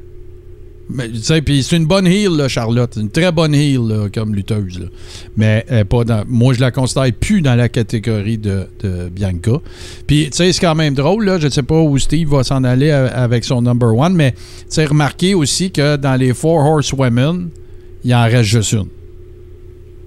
Ça veut pas dire que Becky Lynch est pas bonne puis qu'elle est pas over, là. Elle est juste pas dans le top 5. Mais tu sais, si c'était de vendre la merch ou être euh, une bonne heel, elle serait peut-être là. Mais c'est à toi, Steve. euh, je veux pas te, te voler Ben, ton écoute, thunder. Sans, sans surprise, je vais avec Bianca Belair. Un peu pour ce que tu as dit, mais je vais rajouter quelque chose. Elle me donne le goût d'écouter la lutte. Ouais, absolument. Moi, j'ai. Ça, c'est vrai. Moi, je je suis toute. Tu sais, là, pis c'est pas, c'est pas parce que c'est une belle fille ou rien. Elle Je suis toute pimpant. Tu sais, je me rends compte que quand ça, elle s'en va vers le ring, je me fais aller à la tête. Euh, Tu sais, elle m'embarque avec elle. Elle- Tu vois qu'elle tripe à faire ça. C'est legit, qu'est-ce qu'elle fait. Tu sais, c'est- c'est. Non, non. moi, moi Puis- je capote cette fille-là. Moi, les boys, là, ce que je vais vous dire, c'est que Bianca Belair est pas à son plein potentiel. Même pas. Ben non, elle est super jeune en plus. C'est une genre de, de MGF, mais de babyface. Tu sais, un coup qu'elle va fait vraiment toutes ses preuves, là, puis que là, après ça, là, le, elle va lutter pour lutter parce qu'elle aime lutter, puis elle va avoir la de mentalité de lutte dans ses matchs, puis ça va être incroyable. Moi, pour vrai, les boys, là, je pense, sans me tromper, que c'est réellement la première total package fille qu'on a dans le monde de la lutte. Euh, oui. Ben, si tu si inclus le Mike, là, oui. Ouais. Parce Ah que, oui. tu sais, euh, Alundra ou euh, euh, Alundra Blaze ou euh, Medu- Medusa, appelez-la comme vous voulez, elle scorait dans tout, mais elle était pas bonne que- sur le mic comme Bianca. Puis c'était une autre époque, là, il n'y avait pas d'Internet puis de médias Non, sociaux, mais c'est tu sais... Bianca, elle a un charisme incroyable. Là. Ouais, ouais, Euh, non, c'est ça. euh, Dès que la musique part, comme tu dis, puis tout le monde embarque, elle va traîner tout le monde avec elle jusqu'au ring, puis elle transporte le combat sur ses épaules. Et, elle a son athlétisme est incroyable. Non, non, c'est. Moi, je je vais vous dire pire que ça, là. Tu sais, en ce moment, pour les qualités athlétiques, je considère que c'est la meilleure athlète de la I, point, là. Ah, ça, je suis d'accord. Si, Je suis si entièrement d'accord avec ça. si j'avais à en mettre un autre, je te parle juste de qualité athlétique. Je parle pas de Mike, je parle pas de work rate, de lutte, je parle pas de ça. Je te parle de tu sais, impulsion, euh, s- tu sais, tout ça, là, force brute, euh, athlétisme, cardio, puis tout. Le seul autre auquel je pense, c'est son mari, c'est Montez Ford. Ouais, évidemment. Écoute, ce gars-là, quand il décolle du troisième c'est c'est incroyable. Ça vaut le prix du ticket. Il- Ça Ouais, vaut le pas loin du prix du ticket. Allez voir Montez Ford faire le Frog Splash. Tu sais, moi, je paierais 50$. piastres. Ah Hey, ouais, les boys, on va-tu prendre une bière? Après ça, on s'en va au Centre Bell. Il va y avoir Montez Ford, il va y avoir de la musique. Il va y avoir du monde qui crie, puis il va se garrocher sur un autre gars, puis tu vas voir, il va, être, il va avoir l'air d'avoir 60 pieds dans les airs. On y va. Euh, Tout le monde achète ça. C'est ça. C'est euh, Montez, c'est là, tu sais, c'est, c'est d'autres choses. La dynamique est en équipe puis tout, puis c'est, pas de ça qu'on parle à soir, mais Bianca, coche vraiment dans, pour moi, elle coche toutes les catégories. Dans le Bret Meter, dans le Bret Hart euh, au meter, elle, elle est haute d'un 3, là. Tu vois, ce fille-là, elle doit faire 5 et 10, 5 et 9, elle est athlétique. Tu sais, tu vois que c'est une fille qui a fait la- du track and field, tout ça. Elle est belle. Puis, tu sais, je dirais, cette fille-là, c'est qui la fille dans l'aéroport en ce moment que tu penses que c'est le, le plus une lutteuse? C'est sûr, je dis Bianca. C'est sûr. Fait que, a- à, à cause. à Mais tu vois, Martin, je vais en faire une référence parce que Mick Mick Foley disait lundi, euh, quand il parlait qu'à l'époque du Attitude Era, justement, tu sais, il y avait plein de stars qui étaient dans leur pic, euh, Ouais. The Rock, Triple H, Austin, Undertaker, euh, tous ces gars-là, puis que c'était dur de se faire de la place. C'est un peu ce qui se vit en ce moment dans le Women's Division de la WWE. Ah, il y en a des bonnes. Ouais. Il y en a des très bonnes, puis c'est dur de se faire une place. Euh, puis c'est pour ça qu'on voit régulièrement les mêmes. Là, Il y a Bailey qui devrait faire un comeback éventuellement. Ouais. Mais la WWE a un beau problème parce que sa division féminine déborde de talent. Moi, moi, là, si tu me dis mon match de rêve demain de femmes, puis qu'on a, de filles, puis qu'on a nommé à soir dans nos top 5, là, ben moi, c'est sûr que je vois Jade Cargill contre Bianca Belair. Jade Cargill, moins verte que là, là tu sais, plus, euh, plus d'expérience, là. Moi, je, Ça, c'est un WrestleMania main event. moi je, je- je paye une fortune pour voir ça, là, si je peux y aller. Fait que, c'est sûr, Charlotte, oui. Mais Charlotte, c'est c'est une autre affaire. C'est- Charlotte, faut que ça soit la fille après qui tu cours. Il faut que c'est elle qui ait la belt puis que Bianca C'est court la fille à battre. C'est ça, tu sais. Tandis que Bianca, ben, tu veux qu'elle gagne, tu veux la suivre, tu veux, tu veux lui donner des fleurs, tu veux. Moi, moi je la trouve incroyable, cette fille-là. Puis tu vois qu'elle aime ce qu'elle fait, puis tout. Euh, euh, oui, Asuka Hill contre Belair Face, euh, oui, ça, c'est un, esti de bon combat. C'est sûr que, tu sais, Charlotte, euh, je la mets deuxième quand même, mais tu sais, moi, j'ai une antipathie naturelle aussi, là. Puis c'est parce qu'elle est bonne, là. C'est- parce qu'elle est bonne. Mais tu sais, quand elle braille, quand il y a un à deux, puis tout, moi, je suis pas capable. Il n'y a rien à faire. Moi, ça, ça me fait décrocher bien raide. j'ai horreur de ça. Regarde, euh, regarde euh, Samoa Joe contre Adam Cole. À un moment donné, on est tous sûrs qu'Adam Cole, il va. Tu sais, que, que Samoa Joe, il kickera pas out. Samoa Joe, il vient à bout de kicker out. Qu'est-ce qu'Adam Cole, il fait? Il se met pas à broyer, puis il se pogne pas la tête à deux mains, puis tout fait que. Ah, OK. Ah, OK, OK. OK. Ça va en prendre plus que ça. Ça, c'est de la lutte. Mais pas quelqu'un qui braille. Puis le pire, c'est que Cole, il est, il heel dans ce match-là. là. Mais ça, je vais suivre plus ce gars-là, ce personnage-là va m'intéresser bien plus que quelqu'un qui braille à des fois que quelqu'un qui out à deux. Heel ou face? Voilà. Hey, euh, mention honorable, on a. euh, Prenez-en tant que vous en voulez. JC, y en a-tu que t'as oublié? Attends un petit peu, attends un petit peu. Honorable mentions. Bon, ben, je vais toutes les donner d'un coup, ça va être fait. Euh, naturellement, Lufisto, parce que la fille a travaillé tellement fort puis que c'est quelque chose qu'elle mérite. Euh, Alexa Bliss, Ouais, ouais. Britt Baker, Ah, moi, je suis pas capable. Rien à faire. et puis, euh, Je, je- je- pas chaque- mal ça. hein. Chaque fois que Britt Baker s'en vient au ring, moi, je vois vraiment une dentiste. Je vois une, je vois une dentiste pour de vrai. Ça doit être ça. Bon, OK, je vais y aller, moi, avec mes honorable mentions. Moi, je vais en avoir trois. Je vais avoir Lufisto, bien sûr, mais je le savais déjà que je, je la mettrais là. Euh, c'est sûr que je peux pas pas mettre euh, Natalia parce que, écoute, là, c'est comme la, c'est comme la Underta- Undertaker du locker, là, pas de kayfabe, là, tu sais, c'est elle que toutes les filles vont voir. Puis, tu sais, là, c'est elle qui règle bien des différents, puis des affaires de même. Puis, euh, ma- ma troisième, euh, c'est sûr, c'est Rhea Ripley. C'est sûr qu'elle a tout, elle aussi, elle score dans toutes les boîtes. La seule affaire, c'est que là, je pense qu'elle elle, elle essaye tout. Là. Là, elle a été face en gothique. Là, elle va être euh, heel en gothique. Avant ça, elle a été face en badass. euh, là, elle n'a pas trouvé encore. Un peu comme Becky Lynch, elle a été longtemps avant de trouver The Man. Je la sens là, Rhea Ripley, mais elle a tout. Elle score dans toutes les boîtes. Ah, c'est la tout seule fait, affaire qui porte malchance, c'est qu'elle sort avec Buddy Murphy. Ouais. Euh, même. Mais on l'a vu lutter, là. Ouais, ouais, mais, puis, Nothing. puis, hey, y a- y a- on n'a pas parlé, mais les maquillages de House of Black à Double or Nothing, c'était du grand art. Il était, Euh, peu- oui, il était épeurant pour de vrai. fait. Steve, euh, mention honorable, t'en as-tu? Euh, oui, j'en ai. Euh, Rhea Replay, évidemment. J'ai Serena Deb. Puis, euh, les boys, moi, là, il- s'il y a bien une fille que je. Pas dans. Elle fait pas le top 5 présentement. Mais je vous dis, dans deux ans, ça va être débile. C'est euh, la fille qui est à NXT, la petite Lion qui est blessée. Ouais, ouais, ouais, ouais, ouais, Je vous le dis, checkez ça de Ouais, proche. Ouais, moi, je, je, je l'ai regardé beaucoup. Mais c'est. Ouais. Moi, moi, si t'étais à NXT, t'es même pas sur le radar. En ce moment, là, NXT est même pas sur mon radar. Moi, les popsicles fondus, ça m'intéresse pas. Je je- je suis tellement déçu de ce qu'ils ont fait avec ça là, que j'ose même pas en parler plus parce que j'ai peur de dire des niaiseries. Merci, messieurs. On fait une très courte pause pour le close. You humbled them and you humiliated them. Well, now it's my turn. I'm going to make you beg, DiBiase.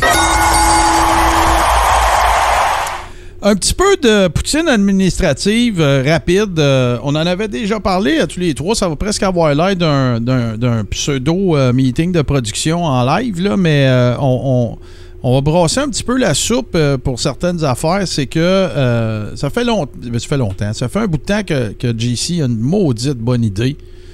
euh, qu'il y ait un genre de produit dérivé du Coréron qui serait un podcast qui serait juste disponible en audio, qui serait sur le même fil RSS. Donc, vous êtes déjà abonné au Coréron, vous allez l'avoir. Et ça va s'appeler, mes chers amis, la feuille sale. Et euh, on va euh, creuser un petit peu plus dans les, euh, les actualités pendant une trentaine de minutes. Ce sera pas un show de deux heures, là, ça se peut que des fois, ça soit juste JC puis Steve. Ça se peut que des fois, ça soit moi puis Steve. Des fois, moi puis JC. Des fois, les trois, peu importe. Mais tu sais, on... on- il y a bien des affaires dont je trouverais cool qu'on parle en termes d'actualité de la lutte. et le timing de- de- de nos shows fait que souvent, il est trop tard pour en parler quand ça se produit. Tu, comprends ce que je veux dire? Tu sais, le mercredi, c'est le nombril de la semaine. Tout se passe la fin de semaine. Fait que si on parle de celle d'avant, ben euh, on est déjà trop tard. Tout le monde en a parlé. Puis si on parle la fin de semaine d'après, c'est pas arrivé. Fait qu'on va vous revenir avec la formule. Puis ça, euh, on avait déjà échangé là-dessus, toutes les trois. Puis euh, je n'ai reparlé avec JC. Puis je trouvais depuis le début que c'était une bonne idée, la feuille sale. Puis que euh, ça nous permettait de creuser un peu plus des sujets, parler un petit peu plus en détail de certaines affaires. On verra la tournure que ça va prendre, mais dans les prochaines semaines, on va lancer ça. Ça va être disponible en, en audio seulement. Important, là. Ça sera pas sur Twitch parce que la raison pour laquelle on va le faire en audio, c'est que ça va nous permettre de le faire à peu près n'importe quand. Fait que, dès qu'il se passe de quoi de huge, ça pourrait aussi bien arriver qu'on ait le temps, qu'on s'accroche puis qu'on enregistre, tu sais. Fait que C'est ça, c'est une grosse nouvelle. Voilà. On peut s'ajuster, puis euh, Exactement. justement, là, euh, être capable de diffuser le plus rapidement possible. Voilà, fait que ça va être disponible. Ça veut pas dire que ça sera pas euh, en- disponible en rediffusion euh, vidéo sur tout ce qui TV, qui est la nouvelle maison du Coréron.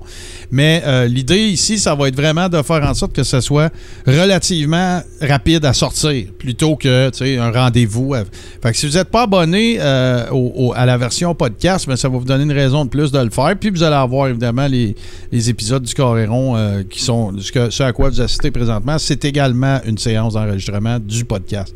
Fait que euh, ça, c'était la première affaire que je voulais dire. Et euh, je poursuis avec mon- ma poutine administrative habituelle. Bien, évidemment que si vous nous avez découvert ce soir sur Tout ce qui TV, bon, on vous dit un énorme merci. Si vous êtes arrivé un petit peu en retard, il va y avoir des rediffusions des épisodes passés sur Tout ce qui TV les samedis dorénavant, dans l'après-midi. Mais sachez que, comme je le disais tantôt, il s'est inscrit CEO, voilà. Vous le voyez au- au-dessus de moi, la magie de la caméra. Euh, nous sommes disponibles sur euh, Apple Podcast, euh, Google Podcast, Spotify et tout bon podcatcher Android. Si vous voulez parfaire euh, un petit peu votre expérience dans le Carréron Verse et que votre coming out de fan de lutte, euh, vous êtes prêt à le faire, voulez vous tenir avec du monde qui tripe sa lutte, euh, il y a plein d'affaires qu'on s'apprête à faire, moi puis JC, on va aller plus souvent dans des galas indie, tout ça. Euh, ben écoutez, c'est super facile. Patreon.com, barre oblique, le Un niveau d'abonnement. Vous avez accès à tout ce qu'on a fait dans le passé depuis le jour 1. Euh, le Coréron, ça existe depuis, je pense, 2016. On est à la sixième saison. On a du fun. Il y a eu plusieurs euh, incarnations du Coréron. Hey, moi, j'ai encore écouté les boys une, coupe d'épisodes de la saison 1 parce que je cherchais des extraits puis les gamiques de merde, ça n'a aucun sens comment j'étais pourri. Je te le dis, là. Oui, bonjour, bienvenue à l'épisode 1 du Carréron. C'est ah, c'est ça, c'est n'importe quoi. Mais j'avais toujours bien du fun à le faire pareil. Fait que euh, voilà, donc euh, vous vous rendez sur patreon.com barre oblique le Carréron, le Big Four la WWE. On va aj- ajouter aussi des événements qu'on regarde en watch-along avec nos Ribbers. Ça vous donne accès également au groupe Facebook euh, privé, bien sûr, la Rib Room, dans laquelle on échange plein d'informations, plein d'affaires, des photos. On se fait du fun. Et ah, merci, euh, chaman de Laval, t'es bien fin.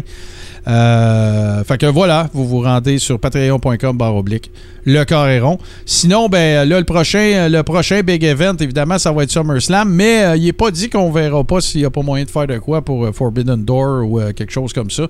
Euh, moi, je pense que je suis en show de musique le 25 juin, puis le 28, je pense que ça donne un dimanche. En tout cas, on verra. On essaiera de faire à donner quelque chose, euh, quitte à ce que je vienne vous rejoindre après l'after show de euh, Ménage du dimanche. Puis, euh, euh, tout ce qui TV, c'est quoi pour les gens qui viendraient d'arriver? Ben écoute, c'est la nouvelle maison, la nouvelle maison euh, audiovisuelle d'à peu près tout ce que moi je fais, que mes amis font, euh, tout ce qui cadre dans le tout- ce qui est dans l'espèce d'écosystème podcast.com. Alors euh, éventuellement, ben merci à ceux qui sont abonnés, merci à ceux qui nous ont donné des follow ce soir. Si vous voulez soutenir un peu tout le monde puis toute cette affaire là, ben super facile. Vous pouvez nous envoyer des cheers, vous pouvez vous abonner au moyen d'Amazon Prime ou directement sur Twitch. Et je vous invite à consulter la grille horaire parce que plus on va avancer dans le temps, plus il va y avoir de stock. Steve, tu travailles-tu en fin de semaine? Euh, non, non, non, c'est la seule fin de semaine du mois que je travaille pas. Euh, je l'ai calculé tantôt, là, j'en fais un, deux, trois, quatre. J'ai huit galas de lutte en janvier, en juin. fait que euh, En je suis rendu en janvier. Moi, je, je regarde la, la cédule, les gars, là, puis j'ai des bookings jusqu'au 2 décembre. Aïe, aïe, c'est cool. que- oui, c'est vraiment, vraiment cool. Si vous Euh, avez la chance d'aller voir Steve travailler là, dans un gala, puis Steve, là, faut, faut que tu les mettes plus sur la page Facebook, là, les, les- tes événements, puis tout. Là. Ben, allez voir ça si vous avez la chance d'aller voir Steve à l'œuvre. Mais, euh, hey, c'est loin ce que je vais vous compter là, les boys, par exemple. Ah ouais. Mais euh, je pense qu'il faut en parler. Le dimanche 18 septembre, à la microbrasserie l'Entêté Silmania, euh, c'est un gala de lutte, puis à l'intermission, les organisateurs reçoivent pour une rencontre avec les fans Bill Heady, anciennement Axe de Demolition. Euh, il Pas, va pas- avoir- Steve, Steve, un instant, pas juste ça. Là. Avant ça, là, dans NWA, c'était un tueur, ce gars-là. Il s'appelait The Masked Superstar. Effectivement. Il y avait une carrière bien avant Demolition à NWA, ce gars-là. Donc, euh, si vous voulez aller voir euh, ça euh, ou vous avez besoin de plus de renseignements, Marc Blondin, euh, un gars impliqué à la lutte là, au Québec, je pense que je suis pas obligé de le présenter. Là. Mr. Fun! Mr. Fun, il en parle sur sa page Facebook, donc ça peut être vraiment trippant parce que si comme moi vous avez aimé Demolition, euh, c'est votre chance. C'est votre chance, ça va être au Québec. Ça coûte pas une fortune, c'est 40 pièces. Donc, euh, puis vous avez jusqu'au 18 septembre pour ramasser 40 pièces. Ah. C'est bon, ça. Puis toi, mon, mon G-Central, qu'est-ce qui se passe de bon dans ton euh, Ben- horizon lutte? Euh, pour les prochaines semaines, c'est assez tranquille. Moi, ça, ça recommence à la mi-juin. Euh, mais l'été va être occupé. Bon, ben, ben content d'entendre ça. Puis, parlant d'être occupé, moi aussi, je le suis. J'ai un autre show à 9h30. Alors, euh, sur ça, ben, je vais vous, évidemment, encore une fois, remercier tout le monde, nos modos aussi, sur tout ce qui TV qui était là. Pardon. Merci bien sûr à Steve, euh, merci à JC, merci à euh, tous nos patrons, les Ribbers, euh, on le dit jamais assez, mais nous avons les me- euh, non, tiens, on va faire ça. Nous avons les meilleurs patrons. Alors sur ce, chers amis, je vous laisse sur le meilleur mash-up de musique de lutte de l'histoire des shows de lutte qui sont maintenant diffusés sur tout ce qui TV à 19h à tous les mercredis et qui traitent de lutte old school et de toutes sortes de belles affaires. C'est l'œuvre de mon grand chum, le seul, l'unique, le sémillant, le très sexy, Super Dave Bérubé. Prenez soin de vous autres, tout le monde, puis on se revoit la semaine prochaine.